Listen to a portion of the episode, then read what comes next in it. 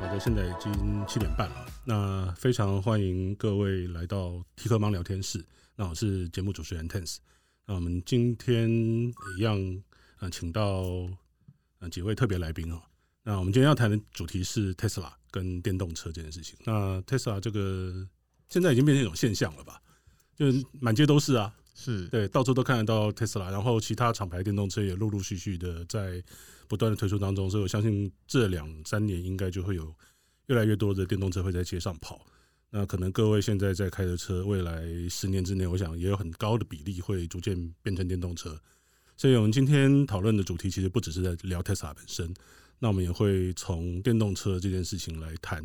它对整个个人到社会到国家到整个世界的一些不管是在交通啦，或者是在呃整个它可能会带来什么样的冲击。那今天很高兴，就是为各位请到两位呃对电动车非常有研究的，也是我的很好的朋友啊。那一位叫 Bird Bird 梁梁子玲哦，那他过去的丰功伟业啊，就曾经在蛮多家的大厂当过研发主管，呃，包括像恩智浦，恩智浦是过去飞利浦的呃半导体事业嘛。对，那他也曾经在 Sony 带带过一个那个电视机呃影像晶片的研发团队。对，那之前也在其他的车用的电子大厂都待过。那目前是很多家公司的技术顾问。然后我们请 Bird 跟大家打个招呼，自我介绍一下。哎、各位听众大家好，我是 Bird。 好，那另外一位特别来宾也是我们很好的朋友，那他是他叫陈君豪，那我们都叫他君 House。那呃，各位在 PTT 上应该会常常看到他的名字。呃没有啊啦， 没有吧？资深乡 民，就是啊，那呃，Dream House 它本业是葡萄酒的进口商，那呃，这个它它进口的葡萄酒其实还蛮还还蛮蛮棒的，对，就是呃，各位可以搜寻酒保实业就就可以看到它的代理的。不过我们这边还是要稍微讲一下，网络上不能卖酒，所以 喝酒不开车，还开开车不喝酒。那对，个我警们语警语还是要打讲一 下，对，就是不然的话大家就被被那个相关单位群去喝茶。对，那 Dream House 它除了在网络上卖葡萄，在在那个卖葡萄酒之外呢，它其实还有另外一个身份哦，就是说它也是很多车用相关的一些设备的进口商跟开发商，然后也有投资相关的一些事业。那这两位本身都有开特斯拉的车，你们要不要自己讲一下你们现在开什么车？呃，我的是 Model X 嗯哼，一百 D 一百 D 哈，一百度就是就是，一百度电的电池。你有 Power 吗？有那个没有没有买没有没有买 P Power，没有对 P 一百 D。哎 OK 现在叫 Long Range 了。 OK OK，那 Dream House 我是开呃 Model Three 的 Long Range，大概都是 Long Range 版本。对，然后我是在呃二零一六年的四月一号就下定了，但我到二零一九年九月才拿到车。对，对那所以其实你们的电动车也不止 Tesla 一台嘛。对，我记得 Burn 你不是还有一台 B N W 的 i 三呃，没有没有没有没有没有哦，没有吗？没有没有没有， OK 那个是之前一直想要买，但是后来一直没有没有付诸实现。 OK OK，那 Dream House 的话，它是前一阵子它是开纳智捷的一台电动版的 M 七，对，我是呃开这个稀有车种哦， 纳智捷的这个 M 七 EB Plus。那这台车的话，全球限量两百台，对，听台湾听台说湾只制做造了，，台听湾说只做了呃很多很多 prototype，就是它有很多个批号，然后但是最后不知道有没有量产，因为我一直没有听到它对民间贩售的这个讯息，所以我的车子是呃新北市呃是新北市法务局的车子，就是它呃那个换了这个政府之后就就是停停止租赁，然后我是跟格上，就是格上汽车的的那个呃买买的那个车，所以 OK 我上面的那个联络人都还是法务部的那个联络人，他们并没有把那个导航的那个删掉，所以哦，这个有泄密的问 题哦。呃哎、没不是联络人，对不起，地址啊，地址哦。地址还是就是最我的最爱就是他们要导航去的那些地方都还是法务部的 OK，那不能 reset 掉吗他们忘了， ？OK，对，然后你就留着了。对，因为它它很好玩是，那应该真的是政府用车，因为它上面有一个按键叫呼叫随护。我我有按，所以这是主管 有用人车理你吗？？没有人理我，因为那个纳智捷的那个呃 N 七 Seven EV，它上面其实是它的电脑上面应该是有有 SIM 卡的，对不对嗯对对，就是可以拨电话，然后可以应该可以联网吧，我不是很确定了。对他，们很久以前弄那个 To B Link，应该就是这样的设计嘛。土呃币是你上原厂，哎你但上是 OK 对浪子姐应该有自己的系统。 OK，了解了解。对，那 anyway 那个车的状况非常好，可是他当时上就是你可以回头去看那个新闻稿的时候，他当时一台是要呃售价两百万，然后车店分离的话是我记得是一百万，然后再加上每个月的一万一万块还是多少钱的租金， OK，对，但是但是他并没有对对民间贩售，对你，所以你是买二手车嘛我是买对市政府的二手车， ？OK OK，了解。好，那后来会，哦，我先不要问 Tesla 好了，我先问，因为你你们两位接触电动车的时间其实都很早，对，是就是可以说早于台湾主流社会大家开始接触电动车、接受电动车之之前，你们就已经开始在看这个东西了。对，是不是可以讲一下，就是说为什么会这么早就开始想要了解这个东西？呃，其实我最早是接触那个 hybrid 的车子。我二零零七年到美国出差的时候，租车租到一辆，呃，那时候应该是第一代的 Prius。我那时候一开之下，哇，惊为天人！这东西怎么这么好玩？哦，对一个工程师来讲，那 hybrid car 真的是一个非常非常好玩的玩具那。好玩在哪里？呃，尤其像比如说 Toyota，它有设计一个那个 Energy Monitor，对，所以你可以看到车子现在用电用油，然后你可以看到能量从哪里流到哪里，你刹车的时候能量从车轮呃流到发电机变成电再流回电池，然后你加速的时候呃先开始用电，然后呃某个速度以上之后引引擎启动，你会看到这些很复杂的。的能量的分配啊嗯，哼流动啊，那对工程师来讲，真的是一个非常非常好玩的呃就是阿宅的的恶趣玩味具。。对对对对对。所以后来那那时候我就觉得哦，真的有钱一定要买一台。然后所以我后来我后来第二次换车的时候，我就买了一台那个 Lexus 的的修理车的然后叉四五零呃对啊 H 四五零 H 那个对油电混合车，那那个车真的也带给我很多乐趣了。那还有就是它的可靠度啊，然后省油啊，还有它 Hybrid 系统带来的一些方便啊，嗯哼，比如说，嗯，hybrid car 跟一般汽油车呃生活当中最容易出现的一个优势，就是你可以停在路边不发动引擎吹冷气，对，这点差很多，尤其在对台湾。对你不不用制造废气，而且以它的电池容量，你大概可以吹半个小时的冷气，引擎才需要起来发动充电，充个几分钟，你又可以再继续吹半个小时。那像我之前，呃，一个人跑去垦丁，呃，赏鸟的时候，有时候我会睡在车上，晚上睡在车上。那我要开冷气的话，我就我我就把车子发着，那它其实就是半个小时，引擎会发动几分钟，帮电池充电，我整个晚上就有冷气可以吹。哦，那如果如果是汽油车的话，引擎必须要整个晚上一直启动着，不晓得知道多少废对气对，。会制造非常大量的废气，也会用掉非常大量的油。对，哦，那 hybrid car 就有这样子的优势。那习惯了 hybrid car 之后，当然下一台一定就会是电动车，嗯哼，所以所以我就买了 Tesla Model X。那时候没有考虑插电车嘛？呃，有，其实，在买 Model X 之前，我有我有考推虑， 坑，我有带他去看那个 PHV Toyota PHV。 OK 对 Toyota 的对那个 Prius 对 PHV 在台湾一发表，我们就跑去看了。对，我解释一下，PHV 就是它同时是油电车，但是它电池的容量比较大，然后所以可以插电。嗯。对，好，贝尔，请继续。对，所以所以我们那时候就一起跑去看了 Prius PHEV。那我在买 Model X 之前，我也去看了那个那个 Volvo 的呃 X、哦 XC 九十嗯哼 T 八九十对 T 嗯八才对 T 八的也是 plug-in hybrid，对对那它也就是一台电池容量稍微大一点的的有点 hybrid。呀，那不过因为就是后来还是还觉好得没 下手。对对对，对因为 Tesla 大降价。对，所以你是等到大降价之后，就刚好可以入手。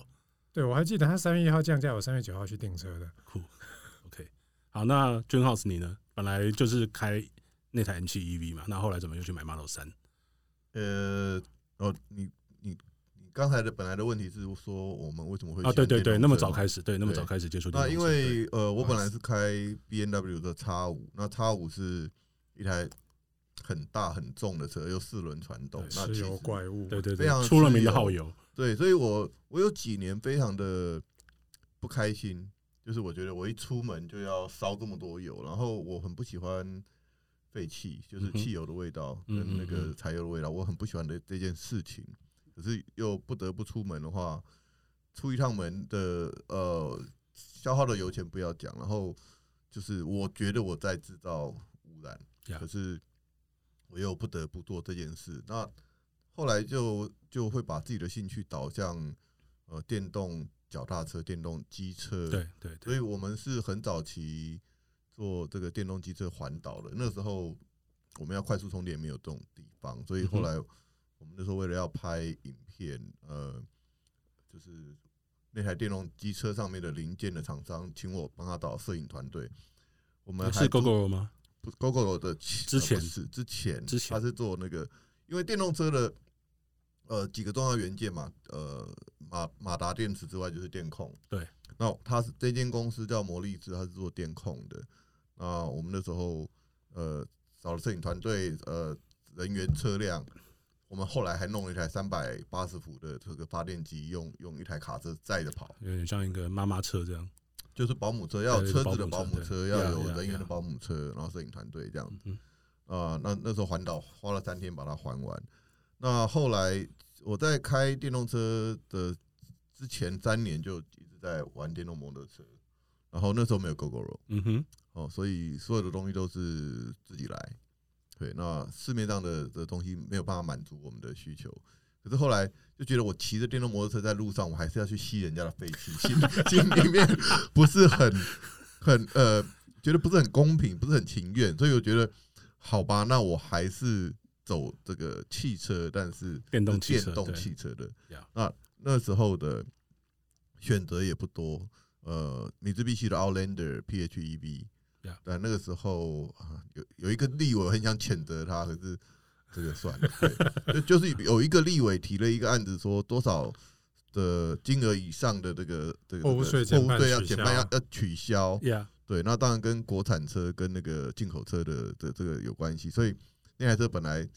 预计进来的价钱，我那时候都已经打听到，大概在一百五十万。嗯哼，结果后来因为那条新闻之后，过了两个礼拜，它上市变一百九十九万。对对对，那个价钱很多人下不下不了手。对，所以就是很难下手。我已经对本来当时没有那个纳智捷的呃这台七人座的时候，我是考虑那台车的。嗯哼，对，那后来没有啊。但纳智捷这台车带给我很多乐趣，就很多人觉得啊，纳智捷的国产品牌啦什么，但是那台车是一台很实用的车，嗯哼，呃，跑一百五十公里的的续航里程，然后充电是除了特斯拉之外，呃，当时在这边呃在台湾呃 A C 充电最快的，它可以到嗯哼八十安培。 ，OK，对，两个小时就可以通到满。对，但是我我应该是他们很多人都讲我那时候很勇敢，因为我拿到车的隔两三天吧，我就去台中的和平李冷溪露营。我到那边的时候，呃，只剩下十五公里的续航。可是你在露营地会有地方充电吗？呃，我在营区，我我的那时候的算盘是因为，呃，哦，这个要讲到哦，那个那个时候台中市政府有一批，呃，你算的 Leaf 就是全球当时卖的最好的一台那个呃电动车，对那对对，后来呃，因为换了政府之后，他们就不续约了。嗯哼，我记得是林佳龙前面是胡志强的那对个时候，对对对，他们买了一批是给警察局用的，所以每一个警察局都有充电桩。和平那边有 OK，一个警察局有充电桩，可是你可以去用警察的充电桩吗？我都打电话去问，然后他们对不清不楚。但是我后来到了那个地方以后，我发现充电桩是好的，可是不能充，他们说要拿卡什么鬼的。啊，对，对，那总之没有通成功，我就去了。哦我去哪？我就我就去了露营区，还好找到露营区。 OK 我充了两天， 你本来录在那边露营要录几 天？本来只要录一天呃我变 两天，我录三天两夜嘛 OK，那那就我还充好充了一天半的时候，我发觉不对劲，但那时候没有经验。其实我 上山消耗掉我大部分的能源，对。但是我其实下山的时候，那些都会下山会回充啊。会充，而且它里程会全部还给我，嗯哼嗯哼，那个效率其实还不错。可是那时候第一次没经验，所以我 Yeah 我跑去那个呃警察局对面的消防队， OK，它有两百二十伏的电哦，露营区没有，by the way，嗯露营区对是一百一吧？露营区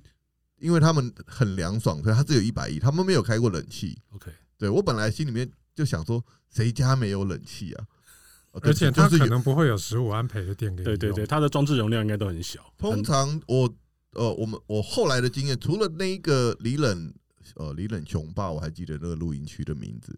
我后来就开着那台车到处露营，通常在营本嗯部会有两百二十伏的电， OK 通常 OK，对。那我那次在那个呃消防队就用了两百二十伏的电，充了一个晚上，其实就够了。然后后来下山也都没有什么问题。 OK，对，那我呃也是后来回去路上问到朋友才知道，那个呃，那也是我后来常常碰到的问题，就是有呃和平那个派出所的充电桩，其实你 reset 之后用任何一张卡，它就会过电。那所以我就我就是在这样子的充电环境之下，就到处去找地方充电。就是如果如果我要找要跑长长途的话，呀呀但事实上，我一年跑长途的机会不超过十次，嗯嘿那其他时候我都是坐高铁这样子。 ，OK，所以我们刚刚其实谈到几个有趣的问题，等一下其实可以继续聊啦。一个就是说，呃，里程焦虑的问题。对，因为这件事情，我想会是电动车被社会大众普遍接受的一个呃比较大的障碍。那它也跟车子本身的续航力，或者是跟呃充电桩这一类的基础建设的密度有关系。对，所以这一我们我们等一下可以把这个这个里程焦虑的问题好好来聊一下。那还有另外一个问题，就是等一下也是也是可以聊，就是碳排放量这件事情啊。因为我知道很多人在争辩到底汽油车好还是电动车好的时候，会有一种说法，就是说，呃，你电动车的电虽然电虽然电车本身它不会排放任何的呃有害有害气体嘛，但是问题是你发电厂还是烧煤还是烧天然气啊，嗯，所以还是会制还是会制造碳排放嘛。对，那当然有很多数字，那彼此会互相争论，所以这个部分我觉得我们等一下也可以聊一下这一点。好，那呃，那我们今天基本上还是主要会把那个题目放在 Tesla 上面了，就是说因为两位都是 Tesla 车主嘛，对不对？呃，开了你好像都开了一年以上的车，一年以上的新车嘛，对不对？呃，我已经快两年了，啊我到五快月两底就对两年了。我对我一年半到九月两年，好，有没有碰到什么问题？，问题，我的车没有遇过问题，除了外观实在是蛮 糟糕的以外所谓的公差，对，就是大家都知道 Tesla 的组装那个公差很不行。对那这个到底怎么回事？可以可以稍微讲一下。没有，真的就是它板件的精确度啊，因为因为我上一台车、前两台车都是日本车，那对于那种组装品质的习惯，跟在看到 Tesla 这种组装品质真的是差蛮多。比如说举个例子，我的引擎盖嗯哼，左右两边的缝不一样大就算了，右边的那个缝大到我小指头可以插进去 啊。那那当然交车的时候，他们都说会，你可以回去调整啊，干嘛？但是我觉得大部分的人其实你不会有那个时间。你交车之后，如果你是每天在用车的人的话 Yeah, 你很难 yeah, 把 yeah. 车再送回去，让他去调钣金啊，调这些组件的公差。而对且甚至有时候他会跟你讲说啊，有一些东西你如果真的要调，它要拆掉再干嘛？其实可能会比如说破坏防水啊嗯哼干嘛嗯哼嗯的哼嗯哼那我真的觉得就是，嗯、这大概是 Tesla 到目前为止最让人诟病的问题，真的就是它的组装品质、它的公差，然后还有一些组装上面的瑕疵啊，呀，实在是是是让人蛮抓狂的比。如说你开起来会有什么异音之类的这种事情。异音，我的车倒是还好，目前没有什么异音。嗯哼嗯哼。哦，那我我知道有蛮多人会有那种奇奇怪怪的声音，然后回去查啊干嘛的。那我的车真的就是外观比较糟糕了，但 OK 其他对，其但是他你远看也看不出来对远看看不出来，对啊。呀。那那还有就是，比如说像那个 Model X 那个鹰翼门，嗯哦那每次关起来角度都略有不同，所以那个门把那永远对不齐那。个就是我不买 Model X 的一个原因。你说他会对不起是什么意思啊？就因为 Model X 的门把设计是前后门把在视觉上是连成一条线，对。对，但是问题就是它关起来的时候，它就是没办法连成一条所以线。每次关起来它的位置都不一样。对对，会略有不同。 对 OK，其实那应该是蛮难的一个技术吧。对，因为那个那个鹰翼门它是 double hinge，它有两个关节。对，那它会根据那个它的长距离超音波扫描，侦测到周围环境的距离大嗯小，哼嗯上面有没有东西，旁边有没有东西。 OK，决定它的门要用什么角度对开。我、是先往旁边展开，再往上升，还是先往上升再展开？嗯哼用什么角度展开？ ，OK，所以它它有一套演算法在计算这个门怎么开。那当然，我觉得就是它最后关下来的时候，没办法每次都关到完全一样。那个是 within tolerance 啦，就对是对啊，啊，呀呀，对。但是如果龟毛一点的人会受不了啊容吧。许范围之内。 OK，那那你的 Model 三呢？我的 Model 三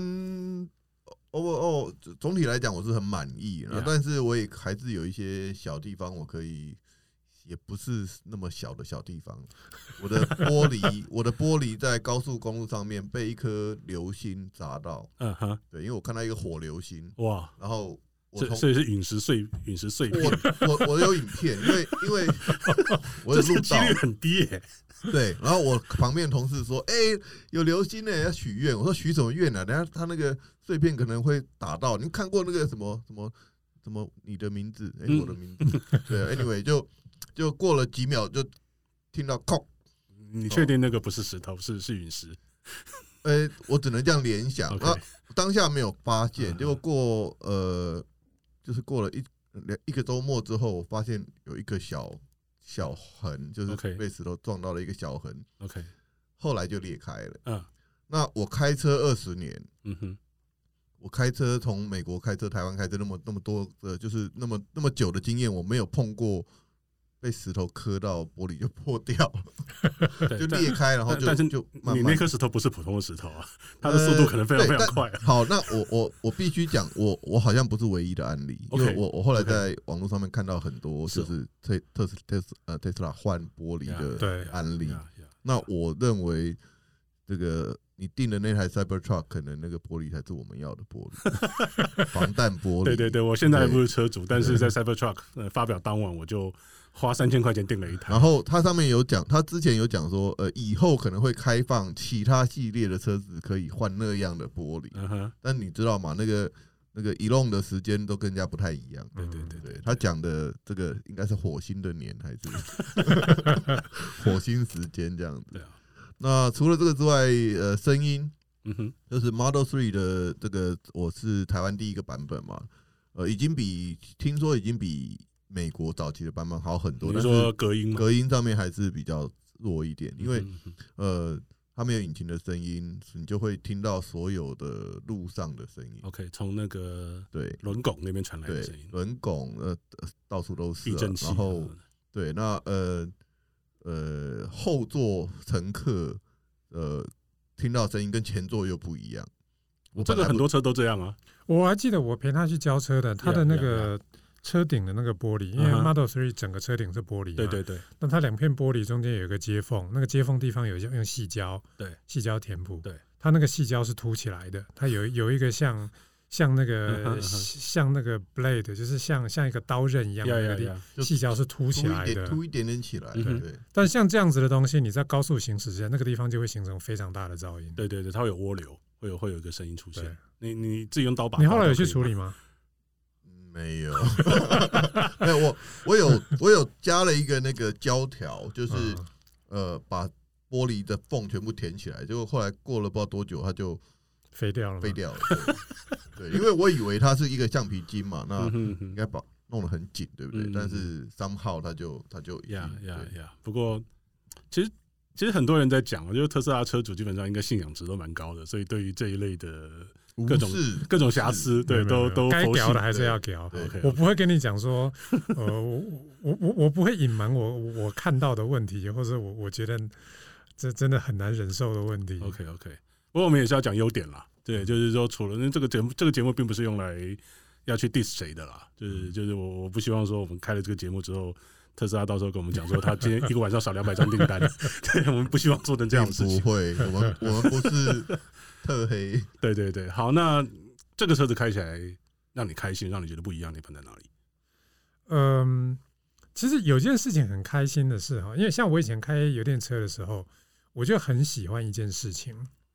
就是我在刹车的时候，嗯哼，我车子的动能会收回对来，我非常喜欢这个感能觉。源效率对能源效率对对对高对，对因为汽油车刹车的时候，它所有的动能，就是耗成热能了。对，就是对在啊刹车碟上耗成热能。那那这是真的是一件非常不环保、非常低效率的事情。对对对，那油电混合车它，它它有在动能再生刹车，所以它在刹车的时候，它在下坡的时候，它动能可以收回，充到电池里面去，不管给你吹冷气，或者你之后再使用。嗯哼，那当然，因为油电混合车它的电池容量有限，对，所以当它电池充饱之后，你就没有办法继续再用，那个再能量向就下还是射消耗掉。对，它能量就还是得用引擎刹车或者用其他的方法用掉。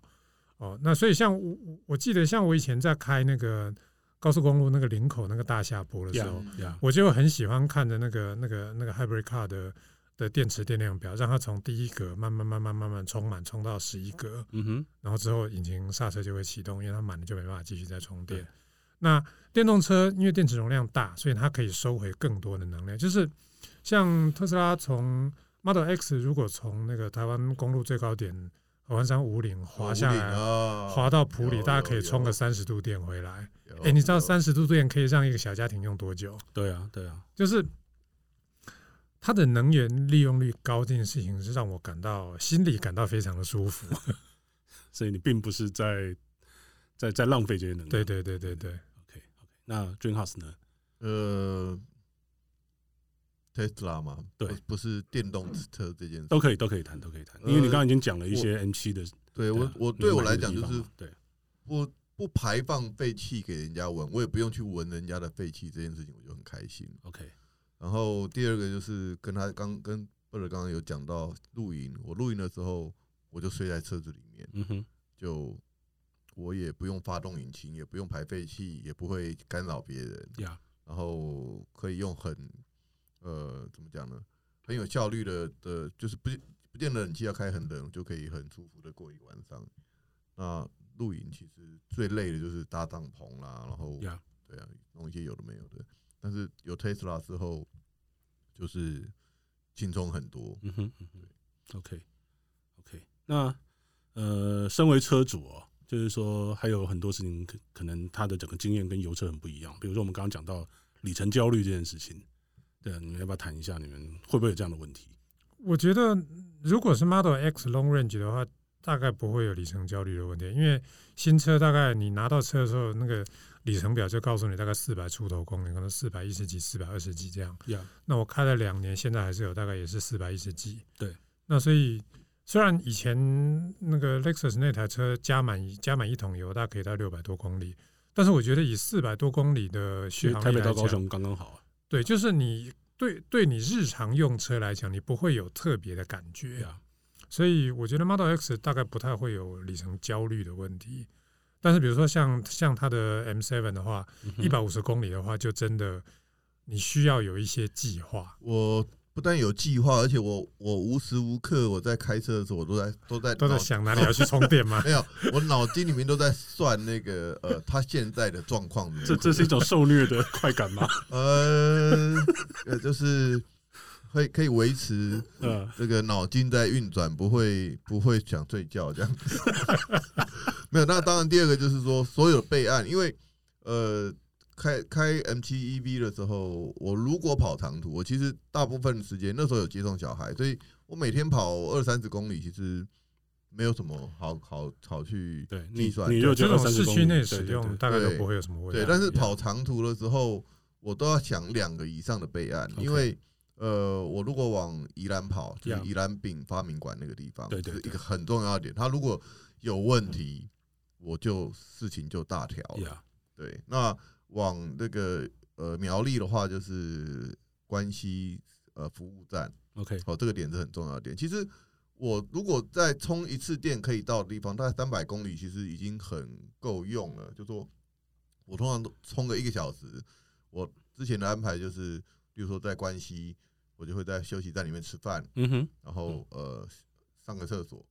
然后大家回到车上，哎，我们就差不多可以再往下一个地方，因为从台北到关西大概六七十公里，对一个小时刚刚对好，。所以你的电用掉了一半以上，我的电不会用掉一半以上， OK 大概就六十公里，我还有 OK 一百，呃，我一百五扣六十，还有九90十，但实际实际上它实际上80对了对我们对都会保守一点，呀、对。但是关西收费站，呃，关西休息站也有坏过，嗯哼，你说它的充电桩是吧？充电桩到了发现不能充，事情大条。对这我个碰过两这三就很严次重了然后，但是因为它有三支，呀三支三支有六支枪，所以全坏的几率还蛮小的。但是我有一次是在台中，我去了彰化，去对去彰化鹿港吧，然后回来的路上，在那个台中有一个叫什么风光广场，嗯哼，对，然后三支那个呃玉龙的那个充电桩，它是玉龙电能的充电桩，三支轮流坏，我一支充完不行，我就换第二支。 ，OK，因为他可能充了不知道多久就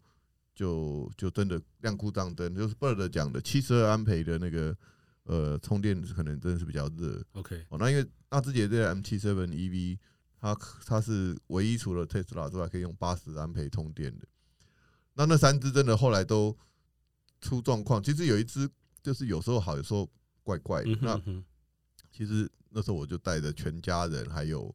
还有一起去去比赛的踢踢足球比赛的的呃一对呃小小孩跟他妈妈，总共 OK 我们车上就是塞满了。呃，什么东西救了我呢？旁边的特斯拉充电桩，你有转接头是吧？我有转接头。 特斯拉有七十二安，呀，然后我就就转接了，然后就可以用哎、。那是多对？久以前的事情？呃，我如果没记错，两年前吧， OK，一年一所以年多快。两年前特斯拉在那边就有就有设设充电桩了。哦特斯拉啊其那个实是进目的来地台湾充电嘛？目的呃目对啊的地目的地充电充电桩桩，目的地充电比较早，对，比较早。其实我如果没记错，我订车的那一天是 Model Three 发表，啊呃，四月一号是 Model Three 发表，然后我好像也是在那几天买那个 N N 七 E OK， E，对。然后我如果没记错，Tesla 就在那个时候前后就 S 跟 X 就进台湾了， S 先进来，X 也是慢了大概一年多吧。对，所以我如果记没记错，二零一六年那时候嗯就台湾就有通，对，那是 Model S。 OK，对对，对 OK，OK 对第一第一座超充是花博，嗯对啊哼对对啊。嗯对，在那个圆山花博园区那边，我们两个那个时候一直在讲说啊，Tesla 这样子啊，好像买起来、啊用起来应该不会很开心，因为充电桩很 少对，快充也很少。不过 overtime 那个一定会增加，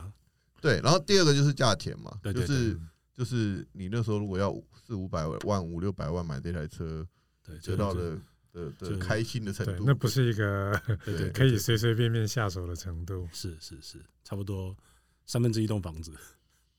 不过以现在来讲，我们在讲里程焦虑这件事情啊，就是说，因为你们谈的可能是在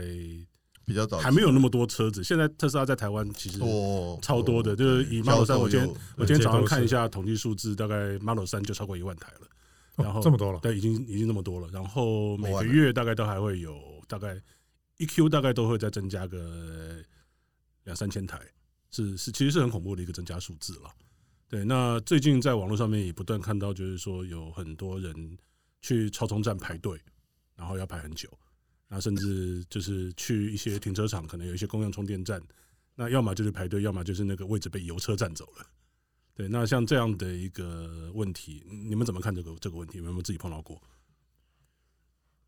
呃，碰很多，不过我觉得有个现象很有趣的，就是因为之前之前台湾超充没有收费，对，所以大家都会去蹭免费的超充，然后开始要收费之后，真的明显少很多。嗯哼嗯哼，就是你平常日去，就是就是真的大概只剩下像我们这批终身超充免费的车子会会很频繁的出现在超充，那真的要付钱的，大家可能就乖乖回家充，或者去去这个就是早买早享受的特权。嗯对对对对对对。那当然，无可避免的廉价的时候对，啊的的长途旅行的人如果变多的话嗯，哼嗯哼你在在在郊区的超充一定会有排队的问题。对哦，像像我就看过那个嘉义水牛公园的超充，哦，里面八只全嘛，外面排队啊排到交流道，那可能排个嗯个十台这样。水牛公园的，他后来开始收停车费的时候，嗯有些人在外面排，哎，然后去堵到那个正常，就是那个那一条巷子要进出哦的人。嗯哼，他最近改政策，他两个小时收二十块嗯，的停车费，所以你可以开进去，可以在里，面等。对 OK 对， OK 就有改善。 OK，那这个地这些其实都就都是会碰到的啦，对它已经是一个最方便的的充电站了。对那像有一阵子，我记得内湖特斯拉总部，因为那边有十支嘛，那嗯哼目前还是台湾最大的超充站，那边有十支，那有有时候排队也是排得很恐怖，下午两三点的时候，你会看到十支全满，然后外面再排个七八台在那边等，嗯哼，然后警卫还会在那边指挥调度说，哦，好，下一台该你了，往前啊，你往这个位置排队这样子，平日也这样嘛。平日会这个样子，所以但那个那个都是在超充收费之前的事 OK 情啊 OK OK，所以基本上还是以价质量了。对，那我觉得现在主要的问题还就是会发生在廉价，对大家都出去玩，大家都有长途旅游的需求的对时候，对因为特斯拉你要开出远门，电动车你要开出远门，你非得要依赖像超充这种直流快充系统嘛，除非除非你你你你电用完了，你就找地方过夜，让它全部慢慢充满，否则你非得靠。如果我要直接开到垦丁，嗯哼我就中间一定要找个地方用超充，否则我没办法直接开到垦丁。你可以你可以都规划在汽车旅馆过夜，对，但是我想要一如果一你路想要直接到垦丁，中间对不你过想要夜的话，台北到到肯定是一日抵达的话，对有了，我也我也对我有呃开去那个屏东的阿卡妹去那边吃那个直火料理，就是当天去住一晚，隔天回来。嗯哼，对。那除了这种在旅行途中的充电之外，自己家底下的那个就是停车场，或者是不管是办公室或者是那个住家，尤其是集合大楼、嗯停车场里面的充电设备，其实现在这个也是越来越被大家关注的一些问题嘛。嗯对，因为像我在看到网络上面有很多讨论是说。比如说，社区管委会它对于这样的东西有安全上疑虑的一些考量，然后另外费用的问题，可能也还有就是说那个电到底怎么拉，对，这其实还有很多问题。这个你们要不要讲一下你们的经验？那回家之后那个电有没有在充电？呃，我自己住的大楼，因为我是我们大楼第一台电动车，所以那个案子是我提的。呀，呃，就为了这个事情，我还去去去当呃管理委员。那呃，我本来也是想要像大家一样，从自己家的电表拉。嗯哼哦，，但是大部分大部分人的做法就是从自己家的电表拉拉拉一分个表嘛，呃，也不用拉分表，就是从你的电表拉线到到车位，然后装充电器，那电就从你家的电表来，所以就是计费在你的电费里面。但是因为那个时候我们的管委会有讨论到这个问题，就是如果以后电动车多了，嗯，因为我们的电表在一楼，那车位在 B two 跟 B 三 Yeah。如果大家都要这样子拉的话，你可能拉个十台、二十台，可能不用到二十台，管道间就容不下这么多线。是，那所以为了长远考量，后来我们讨论的结果就是，呃，我们大楼装一个分表，嗯哼，呃，应该说对，装一个分表。呃，这个表就是专门用来给电动车充电用，然后后面就是大家再从这个分表去拉线， ，OK 然后后面再装每一个车位的分表去拆账。 OK，那我那时候规划是我规划了五个线路，我我想说，呃，第一批我们先先就先装五个分表，呀，那就在短时间之内可以有五台，诶现在已经装了四台了，所以再一台就满。那接下来我们就还要再扩增更多的分表。 OK，那这样子的做法好处就是，就是从售电室过来的配线不会变得太复杂。所以这中间的包括比如说去接下台电啦，然后实际上找一些那个呃水电公司来拉线，这个都是你自己在弄吗？还是你有找呃，其实我们大楼原来的机电厂商他就会做这个事情。 ？OK OK 哎所以 OK，就是对于请电表啊，然后配线这些嗯事情，其实大部分的的机电厂商都可以做得很嗯好。 OK，那因为其实电动车它就是个两百二十伏、十六安对啊培、它三其十二安培、四十八安培的插座，就这样子而已。嗯对啊，它其实跟装一个冷气的这个线路对难易度没有有什么太没大有的什么差差别别。对对对对。不过因为有很多，我听到很多的案例，就是社区管委会，因为他可能不懂，然后他会觉得说，哎、这东西会不会再来一些安全的考量？会对，不我会觉得这个其实就是就像那个电灯刚进入中国的时候一样， 满清末年的人还害怕电灯一样的事情吧。 OK。哎、那 Dream House 你充电是我是呃，我那时候其实跟我买 GoGoRo 几几乎是很接近的一个状况，就是我当初在买车之前，其实我已经勘察过所有的充电场所。 Yeah 那呃，我家里啊、我公司旁边有一个首都饭店，嗯哼它的 B one 就呃 B B two 就有就有呃一座还两座的往一座这个汽车安培的充电，然后旁边的建国北路的那个呃停车场，就是建国高架下面的停车场对有两个两个可以充电的地嗯方，哼所以就嗯哼都那两在只现在已经坏掉了，你说建国下面那两只。好的啊、我前前一阵嗯子去装、好的啊、你你说的坏掉是它那个车牌辨识地锁哦，坏掉。 ，OK，那你打电话叫那个管理员放假来， 那个有点蠢啊，可哦嗯是哼嗯哼也没有什么更好的方法。 ，OK，所以它有一个地锁，不让没有登录那是后来进去，OK，对，后来后加后的，来但那加东西的故障率很高。对对那个故障率很高。哦呀对，呀呀，那呃，后来我就在那个呃首都饭店租了一个车位，但是因为我也是也是我我社区跟我妈妈社区第一台的电动车，所以我也哦好跟管委会讲，呃，怎么样装，怎么样拆，呃， OK 怎么样装装，呃，怎么样付款这样子。 ，OK OK，对，那现在其实台北市呃有在呃辅导，就是如果你的大楼管委呃对安装这个有疑虑的话，他们有辅导，好像还有补助。 OK，对，还有补助，哦，对，台北市政府有这样子的方案。哦，那但是呃，我的朋友在新北市，他们如果要买车要装充电桩，我就不知道要找什么单位去、嗯哼去去呃帮帮他们去处理这件事情。 ，OK。好，那啊这样下来一个月大概会多多少钱的电费？这个就讲讲起来就比较不好意思，因为我虽然家里装了充电桩，但是我几乎没有在家里充， OK，因为第一个就是嗯你超充免费嘛？对，第一二个是我超充免费，然后再来就是因为四百公里左右的续航里程，其实我不需要天天充电，呀，那就是我充电的频率其实没这么高嗯，哼虽然我每天用车，但是我里程数不算非常高， OK，所以它其实会跟我在开汽油车的时候去加油站的习惯不会差太多。哦 OK，也是大概一个礼拜加一两次对。 OK，我的状况比较不一样，我在开 M 七 EV 的时候，每天大概二三十公里，嗯哼但是那时候我有租首都呃首都饭店的那个停车位。 ，OK OK，对，我就上完桥，我就把车开去公司停停在那边你就充电，放在那边让它充嘛。对，那呃，所以我充电是那个时候在首都饭店充电是不用钱的。那后来首都饭店那个充电桩他们拔掉了。 OK 那但是我现在不送小孩上学，所以嗯我哼走、我走路 上班，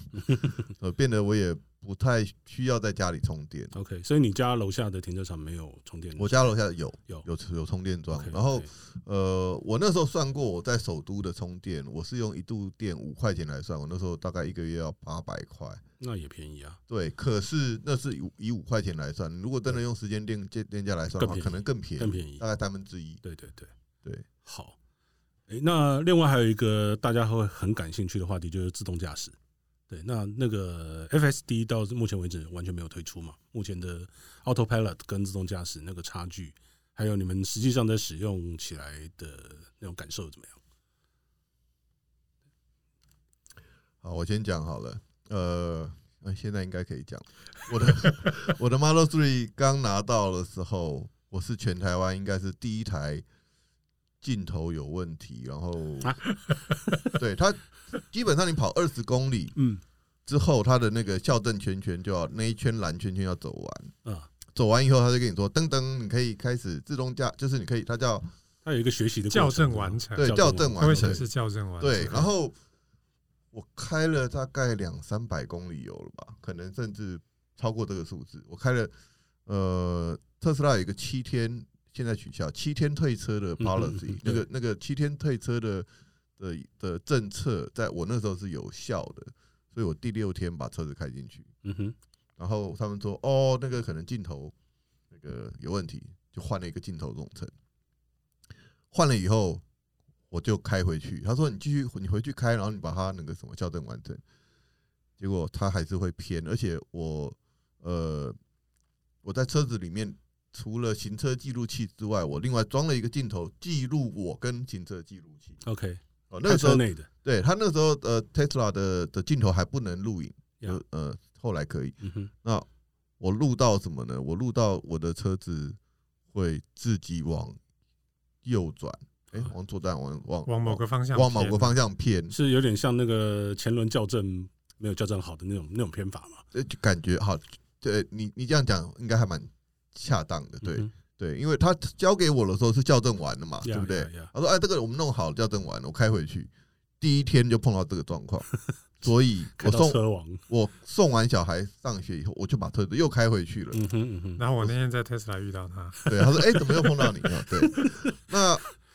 后来他们说啊，那是电脑，那就把电脑换掉了。那 OK，对，那他就换了呃别台车的电脑，在我那个上面测试。他说：“啊，确确实就是电脑。”我说：“好，那就换了。”他说：“嗯，可是因为他他他上面有那个 SIM 卡，所以要过那个什么 NCC，嗯嗯哦嗯嗯，那没有这个零件，要等。等多 久？”呃，他说不会很久，然后我说：“那那我要退车。”嗯哼，因为有七天的那个，对对对因为因为过了，鉴赏期说那我这样我要退车。他说啊，那要不然这样子，你先给你台代步车，然后就给我一台 Model 我 S，就我开了 Model S 回去。对我就把 Model S 开对回家，对对，我印象中好像记得有这回事。对对对，然后开回家以后开了一个月，嗯哼，OK，就是这他车子还没有零件还没来，我我我不怪他们啦，因为我觉得嗯就是、就是它卡在一些这个呃认证上面的问呀题。呀呀，对那后来解决了， ，OK，解决了之后，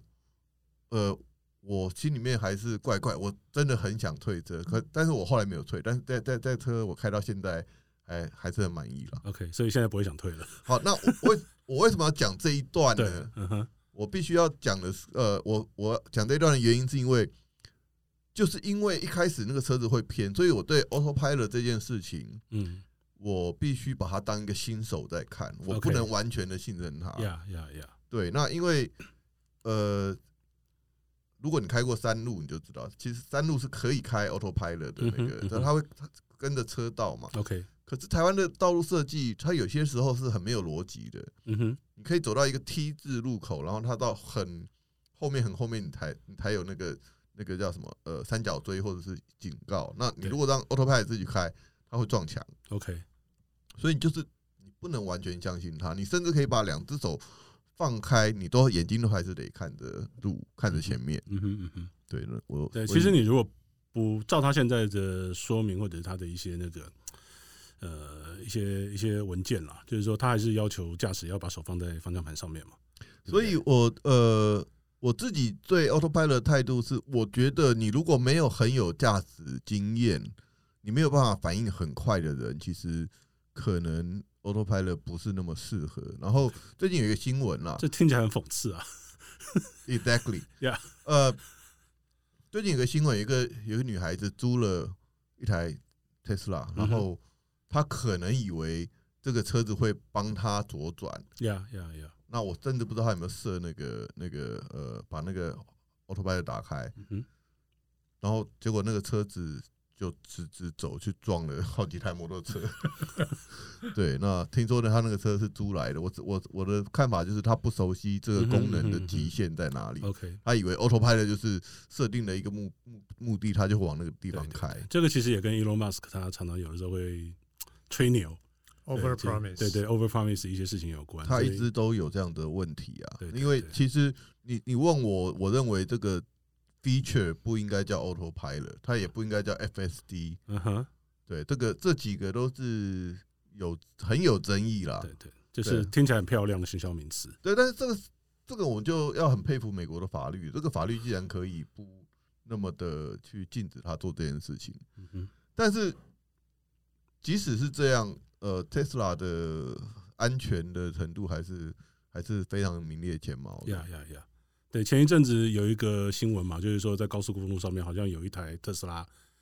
在台湾的高速公路，它去行行进间，它去擦撞到一台小发财，然后那个小发财就像撞球一样被撞开，然后特斯拉也稍微偏了，但是下一秒钟它马上就切到右边的一个车道，然后恢复恢复直线行驶。那我我太太看了说这个特斯拉怎么这样？我我我说、诶哎这个正好就是它可以自动把车子修正一个很重要的的一个证据啊。那台那个新闻，呃，车主后来有出来讲，他是要捡东西去拉到对方对向对盘对对所以他对擦撞到左边的护栏以后，嗯哼。车子就就 K 到往右边对对跑，跨了两道，所以那个小发财有有被撞到，我记得。对对对，小发财就被撞开了。对，那呃，大家的争议点是说，哎、为什么那台车好像又继续往前开了，对，又直直开？对，那那个可能是他在车道维持的状状态下。不过其实事实上就是有 VSC 有有车辆动态稳定系统的车子，在这样子的状况之下，理论上来大部分都讲还应该撑都得过去对对对，只是能够开的那么不偏不倚在车道中间这件事情，其实其他光有 VSC 你做不到这嗯件对啊事嘛。 ，VSC 需要人工介入啊，对对对那应该是车子自己开的。对对对我对，我所以我猜我测啊在想说，我在想说，可能 Autopilot 有开，或者嗯是车道居中这个这个系统有开，然后它真的开的不偏不嗯倚。但他如果去拉到方向盘的话，我觉得 autopilot 应该会解除啊。那个力矩超过那个 threshold，autopilot 会解除啊，会 autopilot 解剩除下会剩下 cruise control 而已啊。 autopilot 解除，但是呃，我我不知道你有没有碰过这个情形。我一开始以为那个那个那个功能坏掉，就是车道维持。嗯哼，对，你如果没有呃，你如果超过一个限速，你没有、哦，你说他会会对会，你压到线，他会把对你拉没有回来打方向灯对的对情况下，对它会把你拉回来， OK，对会把你拉回到车道中间嘛。它会把你对拉回到车道。他认为他认为你没有注意， OK，所以它那边会就是线那边会变成红线，那嘟嘟嘟，然后车子就会稍微有拉可能回是来。这个功能。对，我认为是那。个功能。 OK OK，不过，呃，我对 Autopilot 的信任可能比他多蛮多的啦。对对对，因为因为我我常从 看到你在 讲，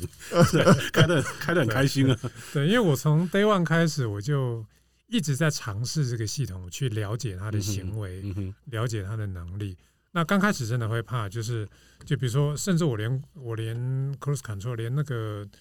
就是就是主动的车距维持这个 Yeah 因为我没用过嘛，嗯哼我以前只哼用过传统的定速系统。那我对第一次用的时候，哦，前面的车慢下来了，嗯哼，那呃我的车怎么还没有慢下来？它到底会不会慢下来？对对对，你会害怕，就它对不对？我预期的刹车距离跟它的刹车距离刚开始的时候是不一样的，对因为我没用你过，要我习不惯，知道，你对，要我习要要惯习一惯。对，所以刚开始那那我不也是会可以设怕定的嘛？就是说它对啊，可以设定啊，但是对对我也不知道七是多少，对一是多少，啊对 OK OK OK，所以刚开始真的会怕，但是就是你慢慢的习惯，你了解之后，嗯你就会、你就会预期了，你知道说哦，在这样的车距，它会开始慢下来，对对，在这样的状况之下，它会帮你刹到停。但是我举一个很极端的例子，就是有一台 Tesla 在好像是 Model Three 在在高速公路上面有有一个货柜车翻车啊，对对对，那也是很有名的一个案例。对，然后他他就直直撞直下直撞去。上冲上去去了，对那个人其实他并没有睡觉，但他认为嗯，车他子认会为刹车子会刹，没但是有没有，车子有刹，它对没有阅读使用手册，车子刹了五十公里啊，对啊，哦，刹到对啊五十公里。对对不，对它会对减速五十公里哦每小时。 OK，OK 对， OK，是减到五十还是不是减五以十？你现在的速度对减就？是你现在的100速度减五十你，一百 OK，OK 他就减你五十嘛， OK，OK 他就还是用五十公里的速度撞这到。这个逻辑是什么意思啊？为什么要这样设计？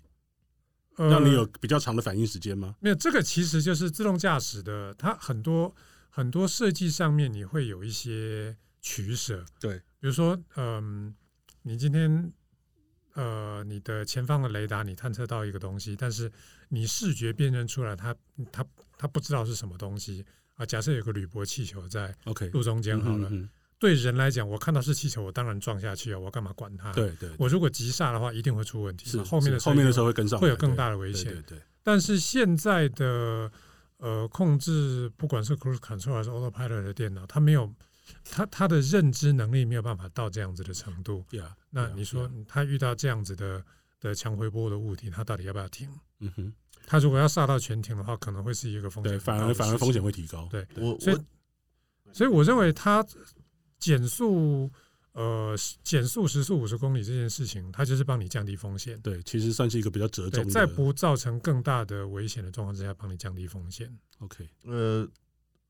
他刚刚讲贝尔刚刚讲说他对 Autopilot 的信任度比我高很多，我相信真真的是这样，因为呃，我本来没有买 FSD，我后来因为在那个在呃开放台湾的那个路上。的跟车什么忘了，嗯哼高速公路啦，嗯哦高速公路它会自己下加入到那个功能以后，嗯嗯嗯我就我就去付了钱了。对你你后来要补，你如果补了原厂买的话，跟着车子买的话要付多少？对，一样是十九万，也一样也是我19是万。买十九万的那个，那 OK 因为后来涨到二十，对对，现在涨价22了，现在涨二十价二了万。。那涨价不涨价不是重点，对重点是当时买特斯拉就是就是为了这些功能嘛。对那对对那既然有我预期的功能，我就我就付了钱。对，但是我要讲的是，它要下交流道这件事情呢，啊它不是每次都会都会呃在对的时间或者是。呃，应该应该讲，就是说，如果你要下交流道这边的车流很很很慢，对嗯哼，然后你可能会插不进去。对对不，我觉得这个是这个是整个开车大环境的问题，因为你在美国开车，你打方向灯，后面的车就会让你晃过去啊。对，台湾不会啊。我在加州开车的感觉是这样对啊。那在台湾不是、啊，在台湾你打方向灯，大家就挤过来不让你晃过去啊。嗯，我并没有被挤。那个，总之就是我我认为我判断就是我对认为就是它的换车道的激进的程度，它的不 aggressive 够的近程，度，不够在台湾没有有办法应付对所有的状对，况、啊。但是但是我甚至认为说他换的那个速度，我会错过交流道，呃，会啊，他换不过去，当然就会错过啊、不是换不过去，他就是来不及太晚，换，太晚对换，他太晚太晚换。那所以这个东西我我提早我都会提早介入， OK，对，所以就就变成说你下交流道还是要自己打方向灯，自己找空隙插进去。对，然后还有一个问题是，他在快要接近交流道的时候，我明明已经在最外面那一侧了，结果他还会回到中间来。那我再我跑出来，我再回去，我可能就踏不进去。 OK OK，它它有一些判断是我们觉得不合理的的换道嗯哼嗯哼，哦，但是有一些它又太守规矩，例如说超车道，它就不他会就一绝直，对不会一直留在超对车道。它绝对不会一直留在超车道，所以它我不会归在左边嘛，对不对对？OK，它不会 OK 因为因为那个是呃符合交通规则的呀的一个做呀法呀 OK，对。了可是我们可能会觉得这边明明没车，你为什么不让 我走？你为什么不让我走？ OK 就 OK，会质疑他。但是其实你想清楚就知道，那是超车道嘛，你超完就应该是回是来是。对，没错没错，对，所以我大概概只有会在就车流量真的很少的时候，嗯哼我才会也才会开那啊个 Autopilot 不是 auto lane change 的 Auto 功 Range 能， OK，就是让他自己决定要要不要换车道，要不要超车。嗯哼那我曾经在早上大概四五点左右从台北出发要去嘉义，那那那时候车流量真的非常少，我大概真的就是从上可能北二高木栅交流道上去，一路到哎，我没有关过哎、你没有关过，你你那东西可以边开车边边开关的吗？可以啊，可以啊，哦，我啊，那那你真的对自动驾驶很信任。我我在开的时候，我不会去导 menu，哦，对，因为它在 menu 的比较呃，在那个选单的后面两三层。比较深，嗯不是不是是不是不是不是，因为你第一个是你要有设目的地，它才会有 auto lane change 啊。哦，那对不个对我知道了，就是对，啊然后一样就是 OK，OK 你也可以设定它要不要每一次都打开啊。 OK，那我我并没有设每一次都打开啊， OK，我是预设打开了，嗯，我就懒得关了。我把预设预设打开这个关掉，我就是我觉得只有我认为车流量少，嗯，然后我觉得我可以信任它的环境之下，我才会用这个功能。那当然用过几次，我觉得呃其实蛮令我满意的，嗯哼就是它换车道的判断嗯啊，它超车啊各种判断。当然在真的车流量很大的时候，我会觉得它一定没有办法对抗台湾的驾驶人习惯，所以所以我不会在车流量大的时候用这个功 OK 能。。OK OK，不过。我们常常在开玩笑啦，讲说如果反正他今天每一台车都在学习嘛，对不对？那今天他能够适应台湾的路况，哪一天他如果也在印度就，或者一些比较东南亚的国家 哎，我真的不不，我不相信啊印度可能没有车道线，对，因为可能我不知道你们有没有去过印度啦，但是我前几年去过越南，嗯哼，越南的摩托车是很恐怖你的是。没有可能在那个里面用 autopilot 的， OK OK，不可能啊。了解。他们他们是这样的，例如说你把两只手拿起来交叉看看，他们摩他们的摩托车是这样子的方向，它是它不是两项哦，它 OK 是十项对 OK 对 OK，呃反正有路就走就对对了。就是十十个方向的穿梭的摩托车，你你怎么用 autopilot 啊？啊，基本上没有办法。对啊，我我我我真的不相信在印度或者是越南这种地方， OK，不过我觉得在大部分的状况之下，就是 autopilot 这个东西对于你在高速公路这样子的环境嗯哼，长途驾驶 Yeah 真的有呃非常有非常大的帮助啊，对对对非常它大的对于驾驶的的专注力啊，驾驶的精神的紧绷的程度啊， OK，真的有非常非常大的帮助。就是嗯哼我有我有了 Tesla 之后，一日北高啊，或是台南啊、嘉义当天来回，我都不会觉得特别累。 ，OK，就它真的就是一件很轻松的事情。即使塞车也没有我塞车更爽，因为塞车你就真的完全放给他 OK 慢慢去跟车，了解，你也不了解会有任何心理上的压力，或者是觉得会有会有会有风险什么的。嗯嗯嗯嗯，OK。好，那嗯我们刚才一直都是在用车主的角度来谈嘛，对。那其实两位除了是车主之外，也是呃，呃车用电子方面的专家嘛，对。那这方面我可不可以就是暂时抛开车主的身份，然后你们比较比较持平的来看，就是说特斯拉今天之所以能够在电动车市场，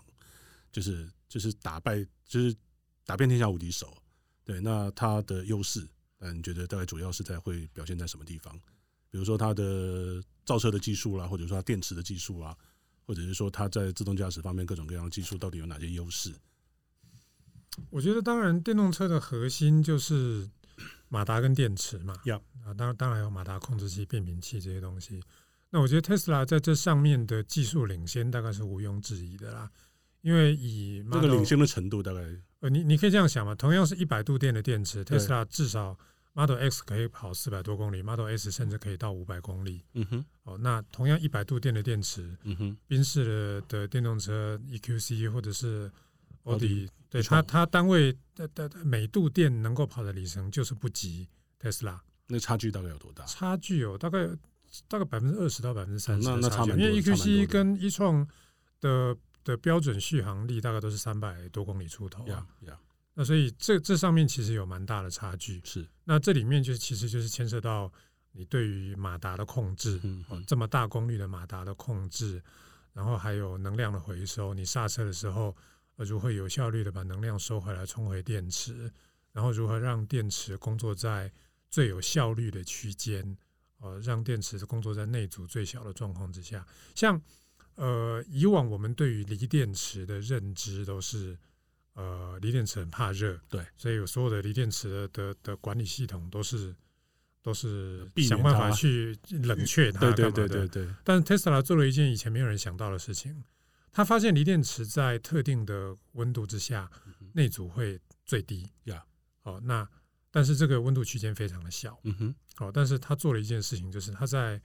呃需要用超充大电流充电的时候，他把电池预热、嗯加热到这个嗯哼温嗯度。哼这以前从来没人想过锂电池可以这样玩。嗯哼嗯哼哦，但是他他就是用这样子的方法，让锂电池工作在一个内阻最低的状况之下，不管是要充电 Yeah 还是要放你要大电电对流输出的时候，嗯它都可以用这样的方法去调整锂电池的内阻。 ，OK，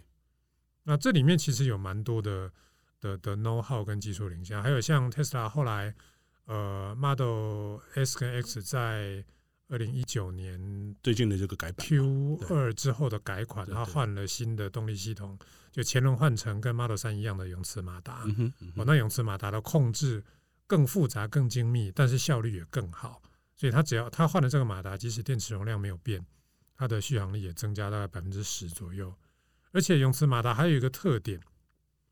呃，电动车呃有一个很特殊的设计，就是它呃蛮多的电动车都会做所谓的单踏板的设计，嗯哼就是你的油门踏板的最下面一段，其实呃它是有点像刹车的功能，就是我收我收油门踏板的时候，我嗯哼如果全收的话，嗯哼它其实是有阻力的，对，让你可以用油门踏板的最下面一段去控制动能再生刹车。嗯哼，永磁马达因为它的转子是磁铁，嗯哼，所以它一直到马达静止，从低速慢慢慢慢慢刹停到静止的时候，你都还可以对马达的转距做控制。所以 Model 三跟有永磁马达的 Model S 跟 X，它在某一次软体更新之后，就出现了一个叫做刹到停的功能，嗯哼，就是你可以只用一只脚开车，呀，然后你松油门踏板的时候，你可以让车子刹到完全静止。嗯哼，嗯哼，哦，那这个是永磁马达的控制里面非常非常难，而且这算是非常复杂、非常先进的技术。目前也只有 Tesla 这样搞。 OK OK，那 Dream House 你的观察呢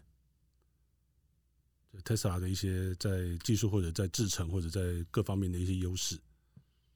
呃，我自己开纳智捷的时候，我觉得车子是很，我觉得很好，但为了就一直嫌说它的效率不是那么好。 对，但是回过头来讲，我开纳智捷的时候，我觉得那呃，我的那台 N 七 Seven EV 七人座空间很大哦，但是就像开船一样。 Yeah 那 Tesla 的话，就感觉非常扎实。嗯哼，哦，就是呃度感啊、手感都非常的扎实。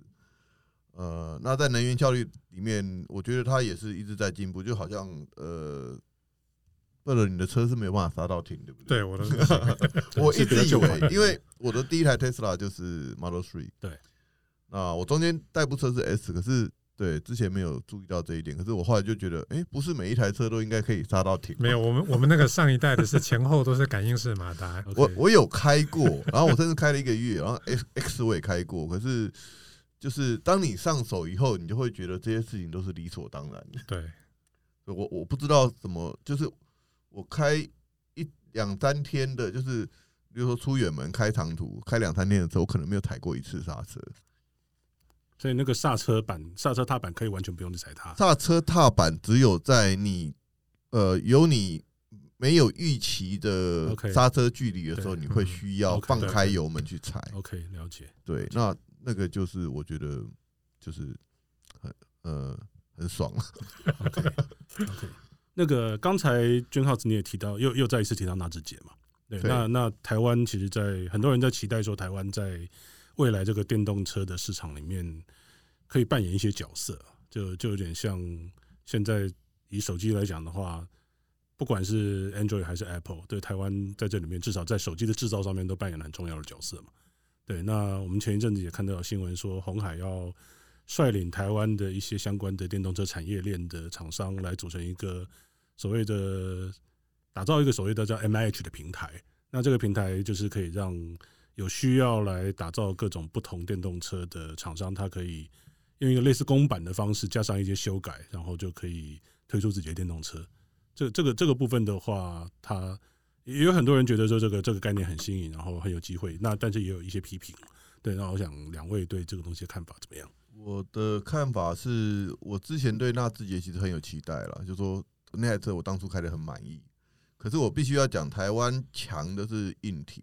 Yeah Tesla 这个整个概念从从这个以前到现在，其实它强的是软体跟数据。嗯哼，因为从我拿到 Model Three 开始，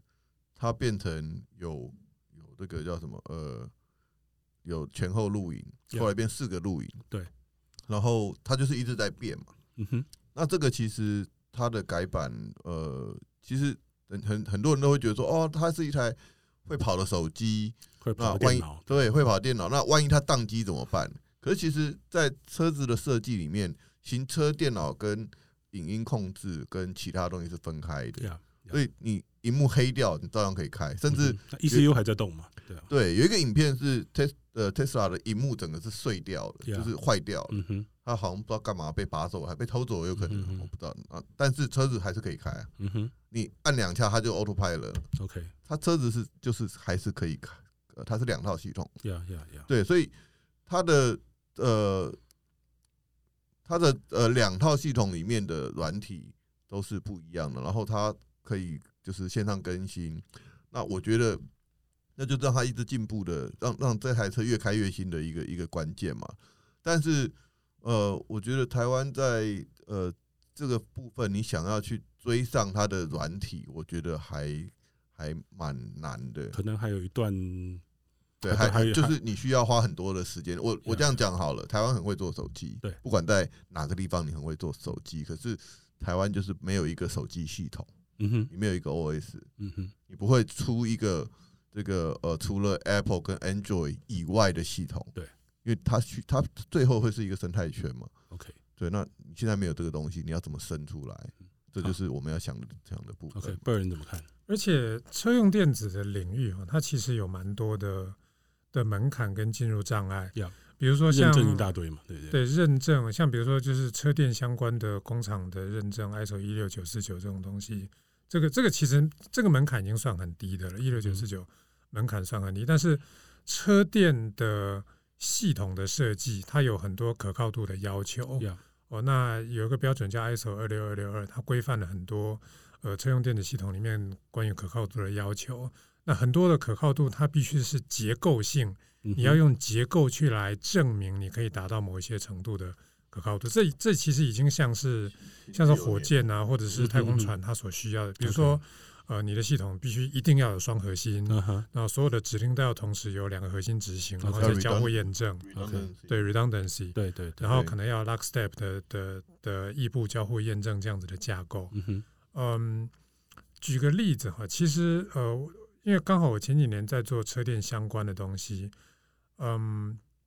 我们在寻找车子的某一些关键的 ECU，像动力转向系统或者是 ABS 控制器的可以用的 MCU。嗯哼，啊，事实上，现在在车电这个行业里面啊，这些 MCU 几乎都还是 PowerPC based 的 MCU，哇，这个是很老旧的处理器了，对，很老很老的，像 PowerPC 那个、那个、那个、那个 E four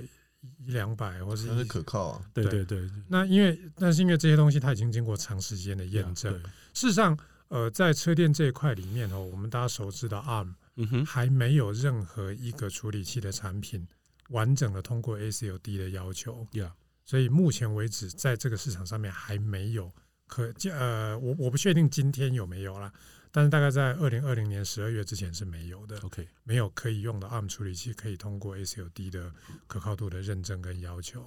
那所以这里面其实有蛮多的门槛的，那而且台湾传统因为做消费性电子产品做习惯了，对其实对于高可靠度系统的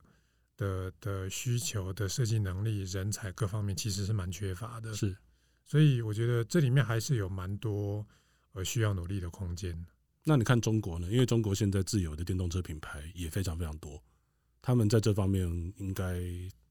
我我猜可能优势会比台湾要大一点。因为我认为中国其实是因为就是过去十几年他们用跟外资嗯合哼，资车厂的方式学到了非常非常多的东西。是在我跟中国的车厂的工程师接触的过程当中，我认为他们他们是真的懂得怎么做车子哦了。 OK，那虽然当然可能很多细节掌握的不好，但是他抄抄作业总是会抄的，而且还抄的还不错。嗯哼，嗯哼，了解。好，那个我们现在的时间其实到了八点四十分了、哦那我们这个节目通常我们会在七点半开始，然后大家聊了一个小时之后，接下来就开放 Clubhouse 里头所有的听众朋友举手发问，跟我们一起加入讨论。所以我们现在开始，我们就一边继续跟呃这两位专家来聊。那另外一方面，我们也开放呃所有 Clubhouse 的朋友，如果你有问题的话，你就按一下呃下方的一个举手的一个图示啊、那按了之后，那我这边会收到，那我就会请你上来跟我们一起讨论，提出任何问题都可以，只要是跟电动车有关的都可以。好，那 OK，那我们在这边一边等待朋友发问，那另外一方面我也继续请教。OK，呃，其实，在电动车这个部分，我对它的想象不只是让个人开车变得更加方便、更加自动化。哦那它可能，我我自己对它的想象是说，它可能真的会对我们这个社会带来一个很大的冲击跟影响。我我举个例子来讲好了，就是说当所有的车都可以自动驾驶的时候，那我们是不是还需要红绿灯？因为红绿灯毕竟是给驾驶看的嘛，对不对？但是如果今天车子可以自动驾驶，那车子跟车子之间可以互相沟通的话，那我们还需要这样，就是基本上已经不需要一个人类在那地方控制的时候，那红绿灯的存在意义是什么？呃，可能要给行人看哦。 那行人其实可以用行人的方式嗯啊，啊对，对比啦如说我们做人车分道嘛，对不对？对，比如说人行人就走走空桥，那或者是行人有其他的方式，呃，让让行人可以安全地通过，不要跟车流混在一起。对，那这种情况之下，那红绿灯存在的意义到底是什么？你讲的是一个很理想化的呀呀的呀！的那个状况。我我有看过一个影片了，啊就是当全部都自动驾驶的时候，不需要红绿灯，它只要算好秒差，车子是可以交错，对像对对，是可以像交错的。紧致型的这样子，呃，在十字路口这样子穿越。对对，对可是它有一个很简单的盲点就会被破解，例如说，例如说，呃，不要说中间有任何一台旧款的车，嗯哼嗯万一有一台脚踏车跑进去，哼，对对对，会有一些对你会有一些状况还是会有风哦你险。还是会有风险嘛呀。呀呀！对，那当然也，许也许他其实呃可以可以杀到停，可是呃，我我就刚讲我们的经验，在在可能越南或者是印度这种人口密集的地方，你基本上他的判断时间跟你真正碰到状况的那个，我觉得他的反应是会来不及。 ，OK OK 所以你刚刚讲那个情况，我觉得不会发生， OK，我的判断是不会发生。我的想法是说，就算发生，大概不会那么快，可能三十年、五十年吧。呃，对，三五十年，对，因为它涉及到的一个那整个我们现在习惯的一种交通方式跟交通基础建设，它都要做很巨大的改变了。那甚至可能要有一个共同的标准，就是让这些车子之间可以彼此沟通，然后可以跟这个整个社会，比如说这个城市里头的它的交通行控系统，可以互相沟通。其实我倒觉得有没有红绿灯，其实不是我们最关心的问题，而是当所有的车子都有自动驾驶的时候，或者对是有一定程度的的自动驾驶能力的时候，道路的容量是可以增加的。嗯哼，对，因为比如没说错你的跟车距离可以变得更近，因为车子的反应变快，对对所对以你的跟车距离可以变得更近 Yeah。那你同样的道路面积可以容纳的车子数量就会增加，是。那这这对整体交通的改善一定是正面的。对对对。然后来，我对，因为你刚刚讲到自动驾驶嘛，然后还有一些就是 Elon Musk 他有 Elon Musk 他有一个愿景，就是不知道是炒股票还是什么，他说那叫什么 robot taxi，就是对对你对对你的车子可以去帮你赚钱，因为你使用车子的时间，例如说我们现在在这里，我就不用车嘛，车子可以出去外面载客，然后再在这对个对对九点钟回来接去帮我你赚钱这样子对对，for for example，那呀呀，对啊，那我用车时间其实就这么短，那这个车子的价值就会呃，就是被摊提到其他的服务上面去。 Yeah 所以回过头来，到最后你是需要一台车来载你，还是你需要一台车？对，这个其实是我接下来就要延伸的话题了，就是说，一旦这种自动驾驶技术变得比较普及，然后可用之后，那其实它就回过头来一个问题，就是说，因为人之所以需要车，其实是因为有移动的需求，对，对，那但是如果自动驾驶的技术变得可行之后，其实呃，比如说像假使说我今天要从某个地甲地到乙地，我不一定自己要用一台车，我可以叫一台能够自动驾驶的计程车，嗯然后来把我载过去，这样就好了。我的移动的目标，移动的这个这个这个这个需求就被满足了。对，那后来就继可以继续延伸，就假使说今天这个社会上面，我们过去呃这种按照固定路线来行驶的公车，那或者是计程车，对，是不是都可以被这种自动驾驶随叫随到的车来取代？然后甚至就是说，以后每个人不需要自己拥有汽车，你只要买 credit 买点数，比如说我今天需要，比如说我每个月我可能需要三千公里的这样一个点数，那我就就每天这样叫车嘛，然后可能是固定的班次，每天早上八点半的时候会有车子在我家楼下来接我，然后类似像这样的一些变革，其实它也会带来这对这整个社会的整个交通移动方式的一个很大的变化。我的看法是你刚刚的想法，这样子的的场景，它其实是悲伤，呃，有点像 Uber，就是你 Uber 他们也这样讲过了，对对对，就是说你叫 Uber 来，然后他对对就来对载你。那不管是他是自动驾驶还是怎么，但对是对对我一开始对 Uber 的愿景是，甚至是说你同一个路线的规划，就好像我们以前叫做 QK，就是沿路载客，沿路载客嗯啊，嗯嗯对你对你对为什么一台车上面只载你一个人呢？对对对，呃对，如果说这个成本可以摊提到十分之一，嗯哼，对，甚至甚至，其实，在我的观念里面，计程车是大众交通的一环。 Yeah 如果你不需要私家车的情况下，嗯哼，所有的计程车都可以 Q 给它，基本上它就它就是一个公车，它就是一个公共呃交通工具。是啊是啊，，在在那个公共运输里面，对计程车只确是说实是一种以公共以运输现啊。在的的这个呃架构下面，它并没有办法说呃规划出一个路线，然后可以沿路载个三四个人。呃，有一种状况啦，就比如说像我住宜兰嘛，那对在宜兰它有推广，就是宜兰到台北之间的共乘。对对，我知那道像这种情况，它就是固定路线、固定的时间。那就很好啊对对对，对那就是一个一个呃，把交通工具最大呃利用率对对的对对对，的一个方案，我觉得非常好。对，我觉得以从交通工具的观点来看的话，这些东西都是值得努力的目标跟方向。但是这，我觉得这大概可以解决百分之七十、百分之八十的问题。但其实对于剩下百分之二十的人或是其他的 case 来讲，呃，比如说对我来讲 Yeah 车子其实是一个很个人化的东西。是是是，哦，比如说我会在车上放我的私人物品，哦，我我我可能比如说我放一部分的露营装备在我的车上，我想要走，我随时是车子开了就走。嗯哼，那今天如果是 Uber 的话，我不可能有这样子的对的机动性，对对对，对不对？还有我不知道，呃有有有有人有个说法就是，啊、呃、啊、结了婚的男人每天可能只有自己在车上开车的时候是独处的时 间，所以你想要把音乐开得很大，然后像唱 KTV 一样大声唱歌，你只有在自己的车上才做得到。对，没所以错车子其实是一个很个人的空间是，是是，那它有这样子的使用方式跟形式的时候，它就没办法百分之百被共享的 Yeah, 的模式 yeah. 取代。对，我觉得这个部分的话，其实它会有不同层次的考量啦。一个就是说，我如果单纯只考虑移动的需求，那确实我不一定要拥有自己的交通工具嘛。对我其实有公共交通工具，如果它效率更高，价格更便宜，比如说住在台北市内，对，因为你台北市内开车，你毕竟还是会有很多除了移动之外额外的成本，停车的时间啊、塞车的时间等等，税金。那可能相对啊，相不对能那是因为你爱乱跑啊。对对 对，但是如果说我今天的生活方式很单纯，我就是每天就是上班对啊，上下班通勤，然后我去一个固定的点，我只有偶尔假日的时候才需要跑远跑跑跑出远门。对，你可以假日再租车。对对对，甚至甚至说，即使是这个样子，假日出远门，我我有自动驾驶车带我去，其实我我也很我也很开心。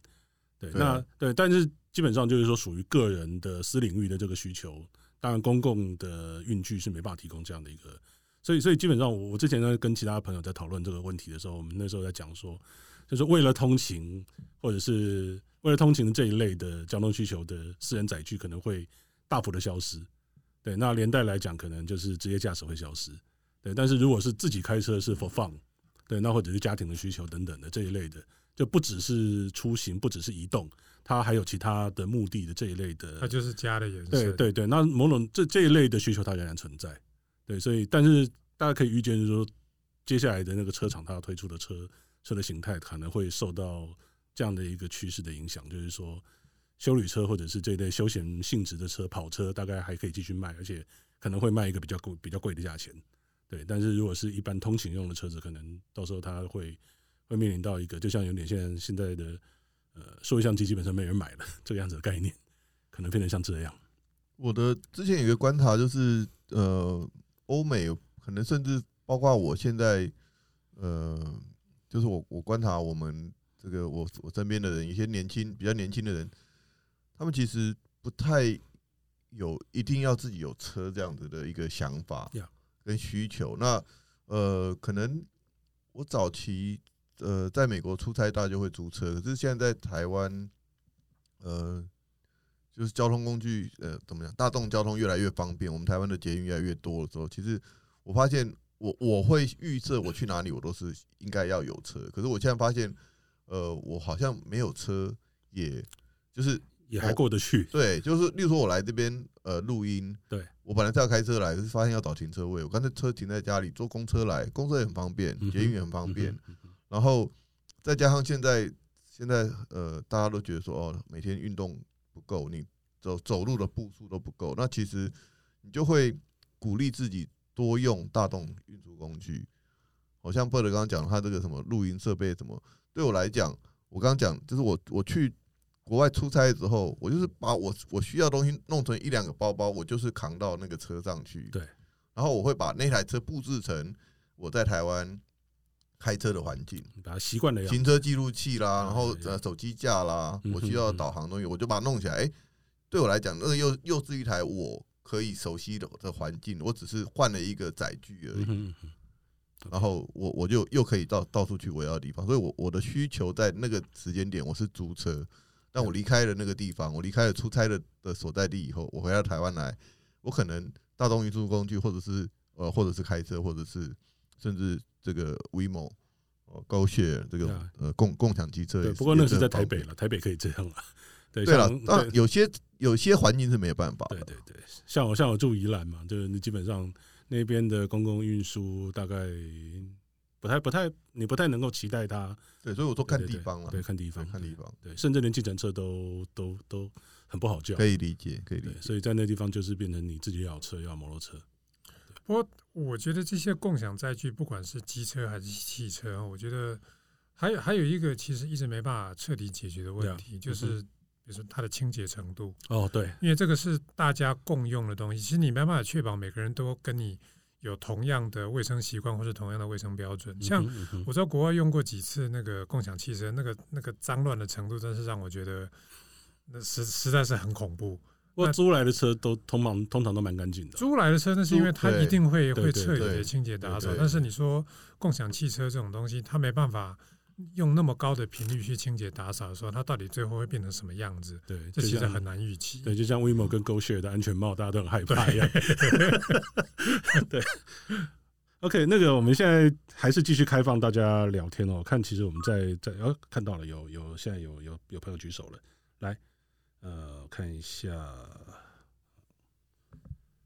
好，诶，来，那个这位，呃来来，请您请您发表一下你的意见，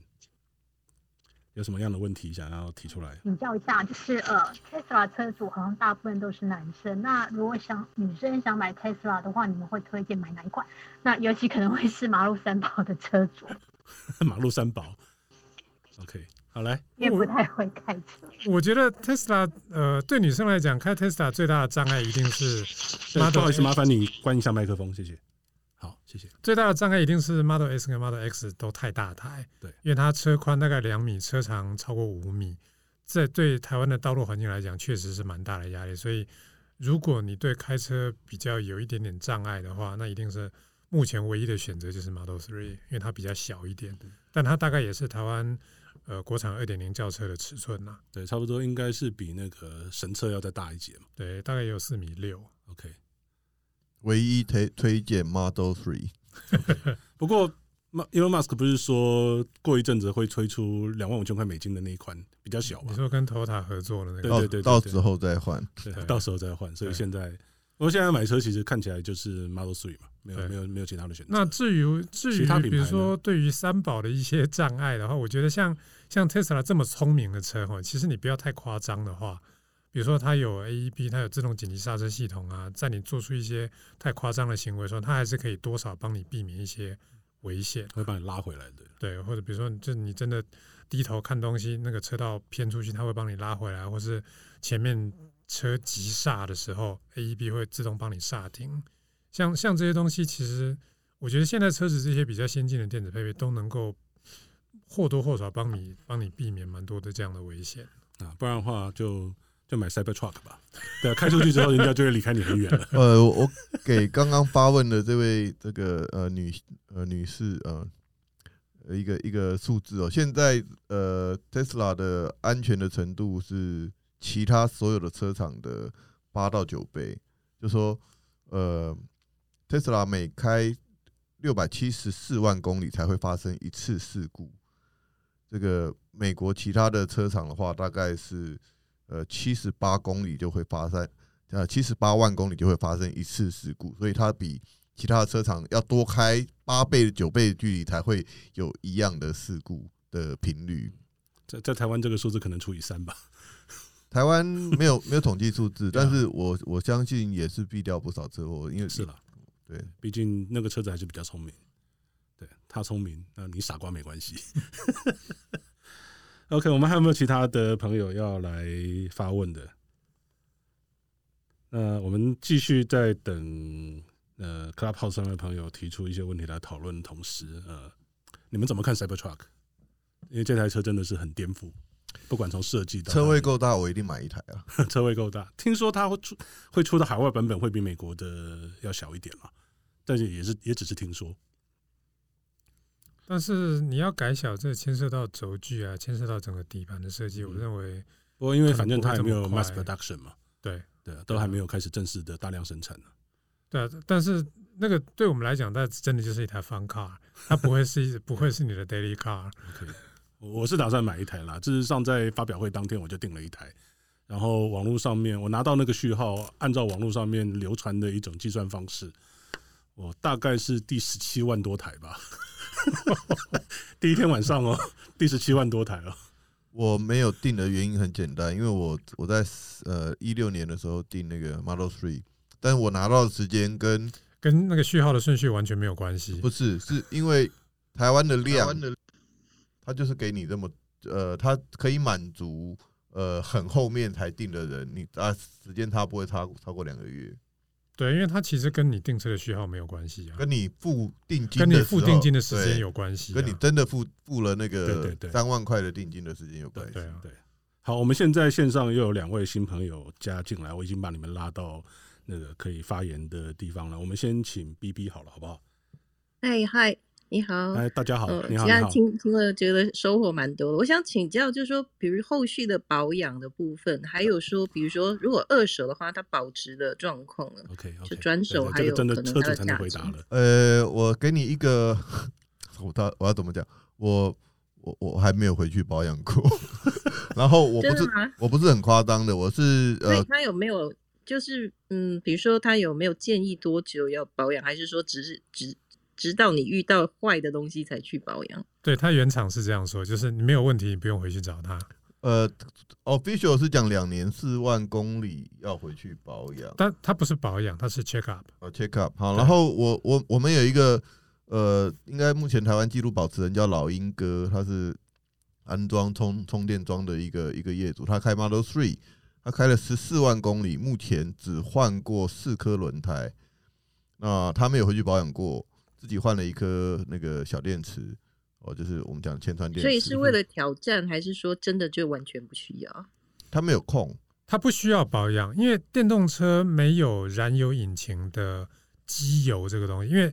汽油车之所以要一直回去保养，五千公里、一万公里，最主要是它要回去换机油。哦，那所以说电动车的概念是 check，不是对保养这对，样子。它不用保养。那因为电动车哦了解，因为引擎是一个工作在一千多度高温下的东西，所以它的机油恶化的很快，所以要一直一直更换。但是电动车全车没有高温，它温度最高的就是马达的散热系统，也是一百多度而已。所以它没有一个工作工作在这种高温恶劣环境下的润滑系统，所以它所有的设计、所有的润滑、所有的系统都是长可以长时间使用、寿命非常长的东西。我自己开了快四万公里，我也觉得最贵的耗材就是轮胎。了解，谢谢。那第二个问题就是对二手车的市场呢，或者是保值的状况。嗯，目前台湾看到的是二手二手价格还蛮不错的，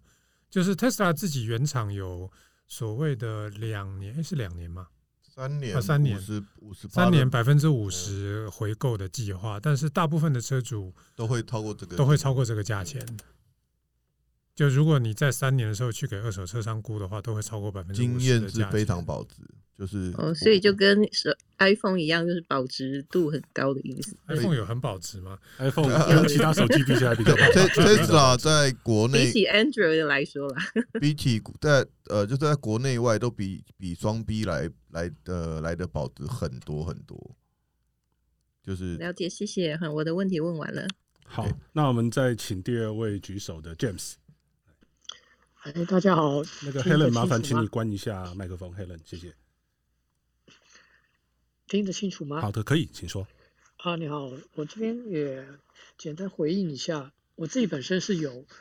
试驾过一好几款电动车的经验啊，哦，包含 Tesla Model S，以及像 l u x u r y 还有之前有一个台湾的一个小小的电动车，忘记是什么了。那包括 GoGo 我也试乘试骑过，所以我自己在我自己也是理工背景啊，所以对电车这方面来讲还算蛮有 sense 的。那么回应那个 Cybertruck，Cybertruck 我当时看到的第一眼，我觉得好面熟。啊，在哪里好面熟呢？我我努力想，后来才想到，就在我以前小时候看的科幻电影里面啊，对对对，看到的。所以 Cybertruck，你说它这设计目的是什么呢？在我看来，它是为了火星上面开发的 车。如果你这样想，一切都 make sense，完全 make sense。你想想看，它是要它是一个商业公司、是私人是公是司，私人公一切都将本求利。你想想看，如果它的它的发展目标是放在哪里，那怎么样弄最划算？它总不要说，哎，这个这个像地球的的车商一样，他为了在地球上面造车弄一个东西，然后为了在在太空太空上面又弄一个载具 vehicle，最划算的当然就是一体一一系列啊，对不对？一个一个系列一个生产线最划算了、所以，如果你想想想想象它就是为了火星上而来运行的 vehicle，那么一切都 make sense。为什么它要做这个造型？为什么它要用一个超硬的不锈钢三百系的不锈嗯钢？嗯，被硬陨石到撞不没会死办法弯，对，硬到它必须要用那个那个压铸机，一定就只能折直角，没办法弄弯的，弄弯的还会把这个机器弄坏。可是在他在 demo 的时候，那个玻璃还是破 了，对对，玻璃破了，不过它的至少它的那个车体的钢材是真的蛮硬的吧？三百系的，它原本是还想要用钛金属，不是吗？结果后来就没办法，所太以贵它了用吧这个三百系的钢材。他是想要移民火那星并没且有你做了，对，对，你这样说来，其对实确实电动车是可以在没有空气的环境之下运作的。但是他的电对要从就是太阳能来吧，对对对对对，就可能需要巨大的太阳能板。哦，最近最近有个新闻就是，呃好像，NASA 在火星成功的制制造出氧气，有嗯前几天有对看到有所以这个新闻，对，就是可能可以让一个人在那边多活多活几个 小时。然后你看哦，那个他 Tesla 他的车，他就你看，目前除了军车之外，还有哪个民间的车它有主动式的这个能够为了合适化条件的空气滤清 器？对，没有啊。然后它还能够有负压负压的装置，基本上什么会用到负压？真的只有军车会用到啊。诶 t e s l a 都有，但是一切都你把它放到火星上，一切都 make sense 啦，对不对？ OK OK，好，谢谢谢谢您。 好，那再来我们就邀请 Helen 来提出你的看法或者是疑问。啊，Helen 你在线上吗？可以开麦克风喽。嗨，大家好。对，刚刚听大家介绍，呃，对 Tesla 那个感受，我是在美国的，我现在还没有买特斯拉，我是开 Toyota RAV4。那如果我买的话，应该是买 Model Y 是吧？我有去试过车，但是没有打开那个 Autopilot 试。但总的来讲，觉得对特斯拉感觉很好，特别是那个那个叫什么，我赛车的时候我不用它那个 brake，我直接把那个脚放开，它就这个让我感到很爽，就很舒服。 OK OK，对啊，在美国就比较幸美福了。各美国种绝对建议买 Model Y 了，对对对，因为很多台湾朋友也都在问说，到底 Model Y 什么时候在台湾上市？还早。我我看真的还啊早，我看真的还早。但是在美国、而就且是，我现在开的车子也是蛮，就就是不是一般的小车嘛，就是那个 Toyota r a 嗯然所以后是毛啊、买那个 Model Y 是不错的，是吧嗯，对啊对 啊， ？OK，好的，谢谢。还有一个就是大家对那个中国大陆那个女车主维权怎么看？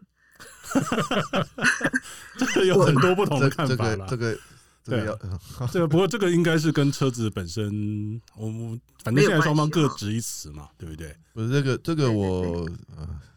对啊可以是有讲点吗故意故意黑不特是呃呃，黑特你斯你拉要哈你要观察不是这一个人，你要观察的是呃所有的报纸的风向是怎么写的。那看起来就是一开始连这个新华报，连一些就是比较官方的报纸都开始写哦、这件事情，呃，不可以欺负中国人啊，外国企业不能欺嗯欺负中国人。那有人的讲法就是说，他们希望中国的企业起来嘛，那当然要有有这样子的风向。那另外有看得更呃，就说把把这件事情跟 SpaceX 的那个 Starlink 搞在一起，然后就说我就是要打压你这整个这个人整个集团的整个集 团。嗯嗯嗯那但是这这一两件事情会不会让让 Tesla 就就这样下去？我我想也不太容易啦。可是可是可能他们就希望说，那你你在中国的态度是不是呃要要听听话一点啊？我我觉得这其实可以观察嘛，就是接下来 Tesla 在中国 对啊，是不这可是以观察啊车子是不是可以这继样续卖的像过去一样好？对，还是说它会被要求要做一些技术转移之类的的这一类的？对，因为它是第一个可以百分之百对百分之百独外资对外车资厂的对独对对对独资的外资这个这个事情，其实在其他外商是没办法的。对嗯哼，呃，大家不认为他们会把这个特斯拉呃从中国挤出来，因为我觉得如果这样的话，这是两败俱伤的，因为这跟中国的那个经济会带来很大损失的。如果因为有些谣传就说特斯拉可能会撤撤离中国， 我我我不不我会我不认为为这样，我不认为，因为你你你他今天只是要给他一个一个一个讯号，就是说你要听话一点。可是我要把你赶走，那就像你讲，嗯可能又得不偿失了。对，而且其实可能会造成一个寒蝉效应吧，就是说，你如果今天可以这样赶走特斯拉，那其他的外商呢，是不是嗯也是、也是会有这样的一个问题？而且其实后来新华报就有有改口了，就是那个风向又转回说，呃，好像这个我们也不用那么的严厉啦，因为那个那个女车主确实后来那个数据出来，她就是你就是开太快嘛，刹车也都有踩啊，那你说刹车失灵，你开太快，你你你对啊，你对啊撞到东西，然后你就就怪车厂，其实这样的事情层出不穷，但是 Te- Tesla 是有数据的，然后它也有嗯影哼像，是所以我相信它在这个部分是是站得住脚。那风向也也变回来 了，所以新华报后来其实也也没有那么的严厉了，所以我我是认为 Tesla 应该在中国还是应该还是有有生存空间 的。嗯哼，对，还有一个问题就是，既然大家这么看好特斯拉，呃，我想请问大家有没有持有特斯拉的股票？哎，有啊， 有当然都有啊持有的不够不多啊，就是奈米股东啊。 不够 多。小赌怡情，啊对对对对对，如果可以的话，希望当然能够多买多一点。不过这这一阵子就是涨涨跌跌嘛，对啊，横盘，最近横盘，对。对对对而且它最近它上一次 earning 出来好的，然后它的以前是估值比较高嘛，PE 高，啊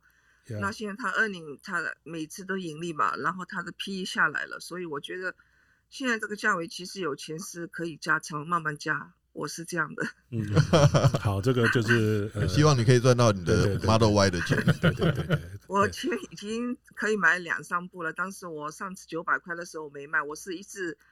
跌了就加一点，跌了就加一点，手痒耐不住 哦。我一百五的时候买的，哇塞， 那你的你的价钱很好哎，那买不多啊，真的没有 all in 就是不对了。对啊， 当当时如果没有买 Ma- Model X，把钱拿去买特斯拉的股票，现在就会有退八台退 Model 休了， X 退休了。对，现在就财富自由了。对好的，好的，嗯好的，谢您，谢谢您，谢谢您，大好家。嗯好好。那我们还有一位在线上等了蛮久的 Kevin，Kevin，好，现在您可以发言了。好，大家好，那个我想要跟大家分享，就是我本身是 Model 3的车主，那我就是呃看到听到很多就是像呃台上的车主的前辈们他们分享的呃车子使用经验，让我看到 Tesla 它一直持续的进步，就是包括像是呃公差的部分，我是在二零二零年的 Q 一交车的，嗯那哼并没有遇到公差的部分。所以很就幸会运，我后面有追踪追踪一些车友，其实陆续还是会遇到一些呃少一些零件，或者说呃装的比较不好之类的，哦少公一些差零小打。件所以我这 边比较听起来很可怕，少一些零件我。我就就就是说他他们他们有有些会少那个纽扣啦，嗯就是说他哦对对 Tesla 对有对有啦很多的纽扣，对对对，那种塑胶纽扣，它不啊，那种它扣件影啊，响那种安扣全件，。对对，扣件扣件，对嗯哼那个小扣件。 ，OK，那就是有看到 Tesla 持续的进步啊。那刚才有看看到说，呃，台上有提提到说那个呃 Tesla 的那个自动驾驶的部分。那我个人是保持一个实呃实验家的精神，在用 FSD，但是有在安全的条件内去做测试。嗯那例如说像台湾的有些真的是以我们台湾目前这个版本，其实是真的不适合用在像刚才说的一些呃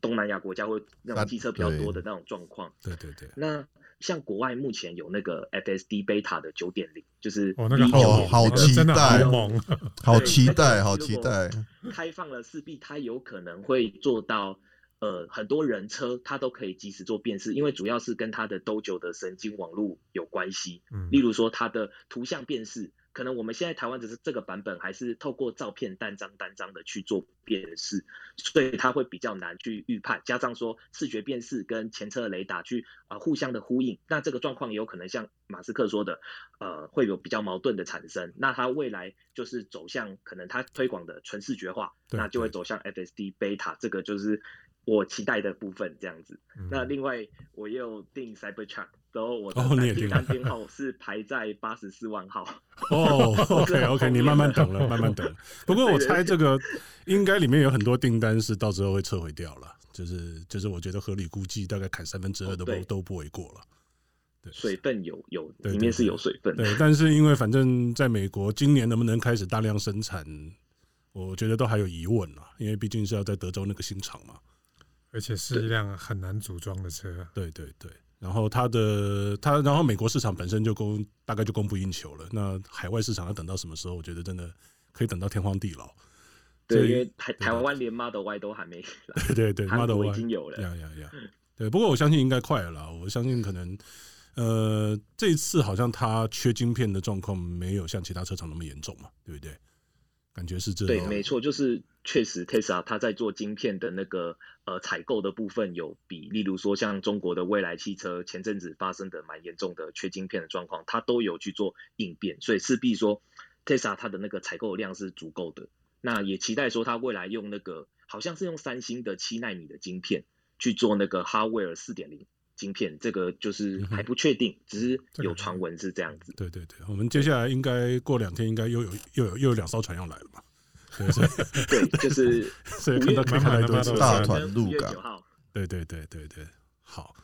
，OK，好，那我们还有没有其他的听众朋友也想要一起加入的？因为我们现在已经稍微有点 over time，不过没有关系，如果大家还想要继续聊的话，我相信两位专家也也很乐意再多聊个几分钟。那我可以再请教一下啊吗？好，可以，请说，请还是说。比就是那现在有很多其他的，就是比如说像 Apple Car、小米 Car 这些，他们也要加入电动车这个市场的话， OK，请问你们有没有觉得说，比如说有哪一哪一家，因为很多家嘛，不止我说的这些，有没有人你就是哪一个厂商，你们会觉得会有能这样的竞争力到跟特斯拉，就是一较一较高下的，或者是说甚至突破成为龙头之类的？不，我认为像 Apple 或者是 Sony 这样子的公司，它愿意从呃最基础的技术跟科学研究开始去认真把事情做好的公司，而不是只买现成的模组或是现成的商品去去拼凑产品的做法。我认为像像 Apple 或是 Sony 这样的公司，一定有能力从头开始把一辆呃电动车，一辆够聪明的电动车打造好。但是这里面有一个东西很重要，就是时间哦，因为 Tesla 毕竟已经开始这么多年了，那在车用电子这一行哦，或者是在汽车这一行，很多东西关于可靠度的测试或是验证，它是不能够被压缩的。比如说，我一个东西我需要呃呃几千小时的的可靠度验证，那我就是得老老实实的把这个东西拿去做几千小时的测试，它没办法被压缩。那我必须要证明这个东西能够有，比如说一千小时、两千小时的可靠度，我才可以用这个数据去预测它未来呃五年、十年、二十年的可靠度。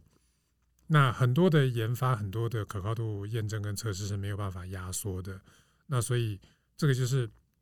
嗯，不管是后来的车厂，你愿意投入再多的人力、再多的资源，它有一些时间就是没有办法被压缩。那 Tesla 在这上面已经取得绝对的领先。所以这个是这个是就是一定要考虑进去的因素。诶，那现在既有的一些大的油车厂，比如说像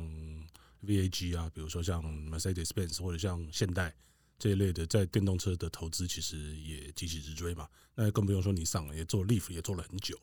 对，那这些台面上的这些大车厂，他们有本事可以追得上 Tesla 吗？我认为这些大市场，它如果要认真追的话，一定有优势可以追得上。但是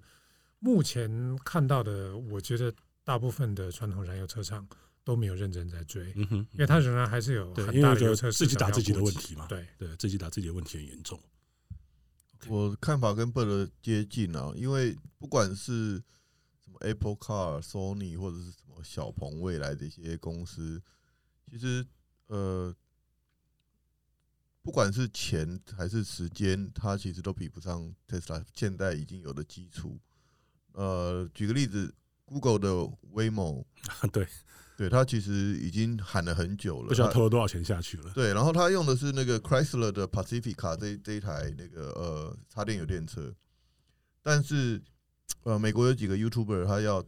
要去美国找这样的自动驾驶的的 taxi 去找建车做都找不到，他要去凤凰城才行啊，他是去他特地开车去凤凰城都找 OK 都找不到这个车子可就是以没办法叫到 Waymo 的计程车嘛，他不是已经开始营运了吗密度太低。 OK，呃就有车叫不到的意思。有车叫不到，他甚至去了那个旅馆，他说：“哦，有我们有跟 Waymo 合作。”那 Google 已经是全世界算是很有钱的一个公司了 Yeah 那他也跟 Chrysler 车厂合作，他还搞不出这样的东西来。那其实很多事情不是有钱就做得出来，像最近刚离婚的 那个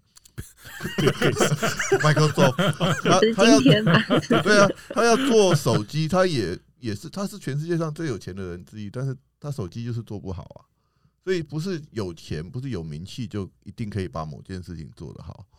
就就算他们真的都做出来，Tesla 的充电网络目前还是领先所有的人。嗯对那 Tesla 我们都觉得已经不够充了，那你现在找一个新的进来，你你会觉得你你充电的地方会让你不用等吗？我我是很怀疑啊。不过这个部分以充电来讲，如果它有公规的话，倒是即使是公规对啊都对都对，都因为像我看到的数字，就是在英国，呃，它的充电桩的数量已经比加油枪要多了。但是不能这样比，为什么能这样比？因为充充电哦，枪、充电需要时间。充电要时间，充电枪会坏，嗯哼，充电系统不一样，你的那个呃付支付的那个点数。呀呀呀！然后你如果去看的话，最近 Volkswagen 出的那个叫 ID Three 还是 ID 忘记哪一台，有一对老夫妻开了四十八个小时还没有到目的哦地。对对对，ID 三呢？那那个那个案子很有名。对啊，不过这个其实也是因为 Tesla 当初在做电动车，它开始做电动车的时候，还没有直流快充的标准，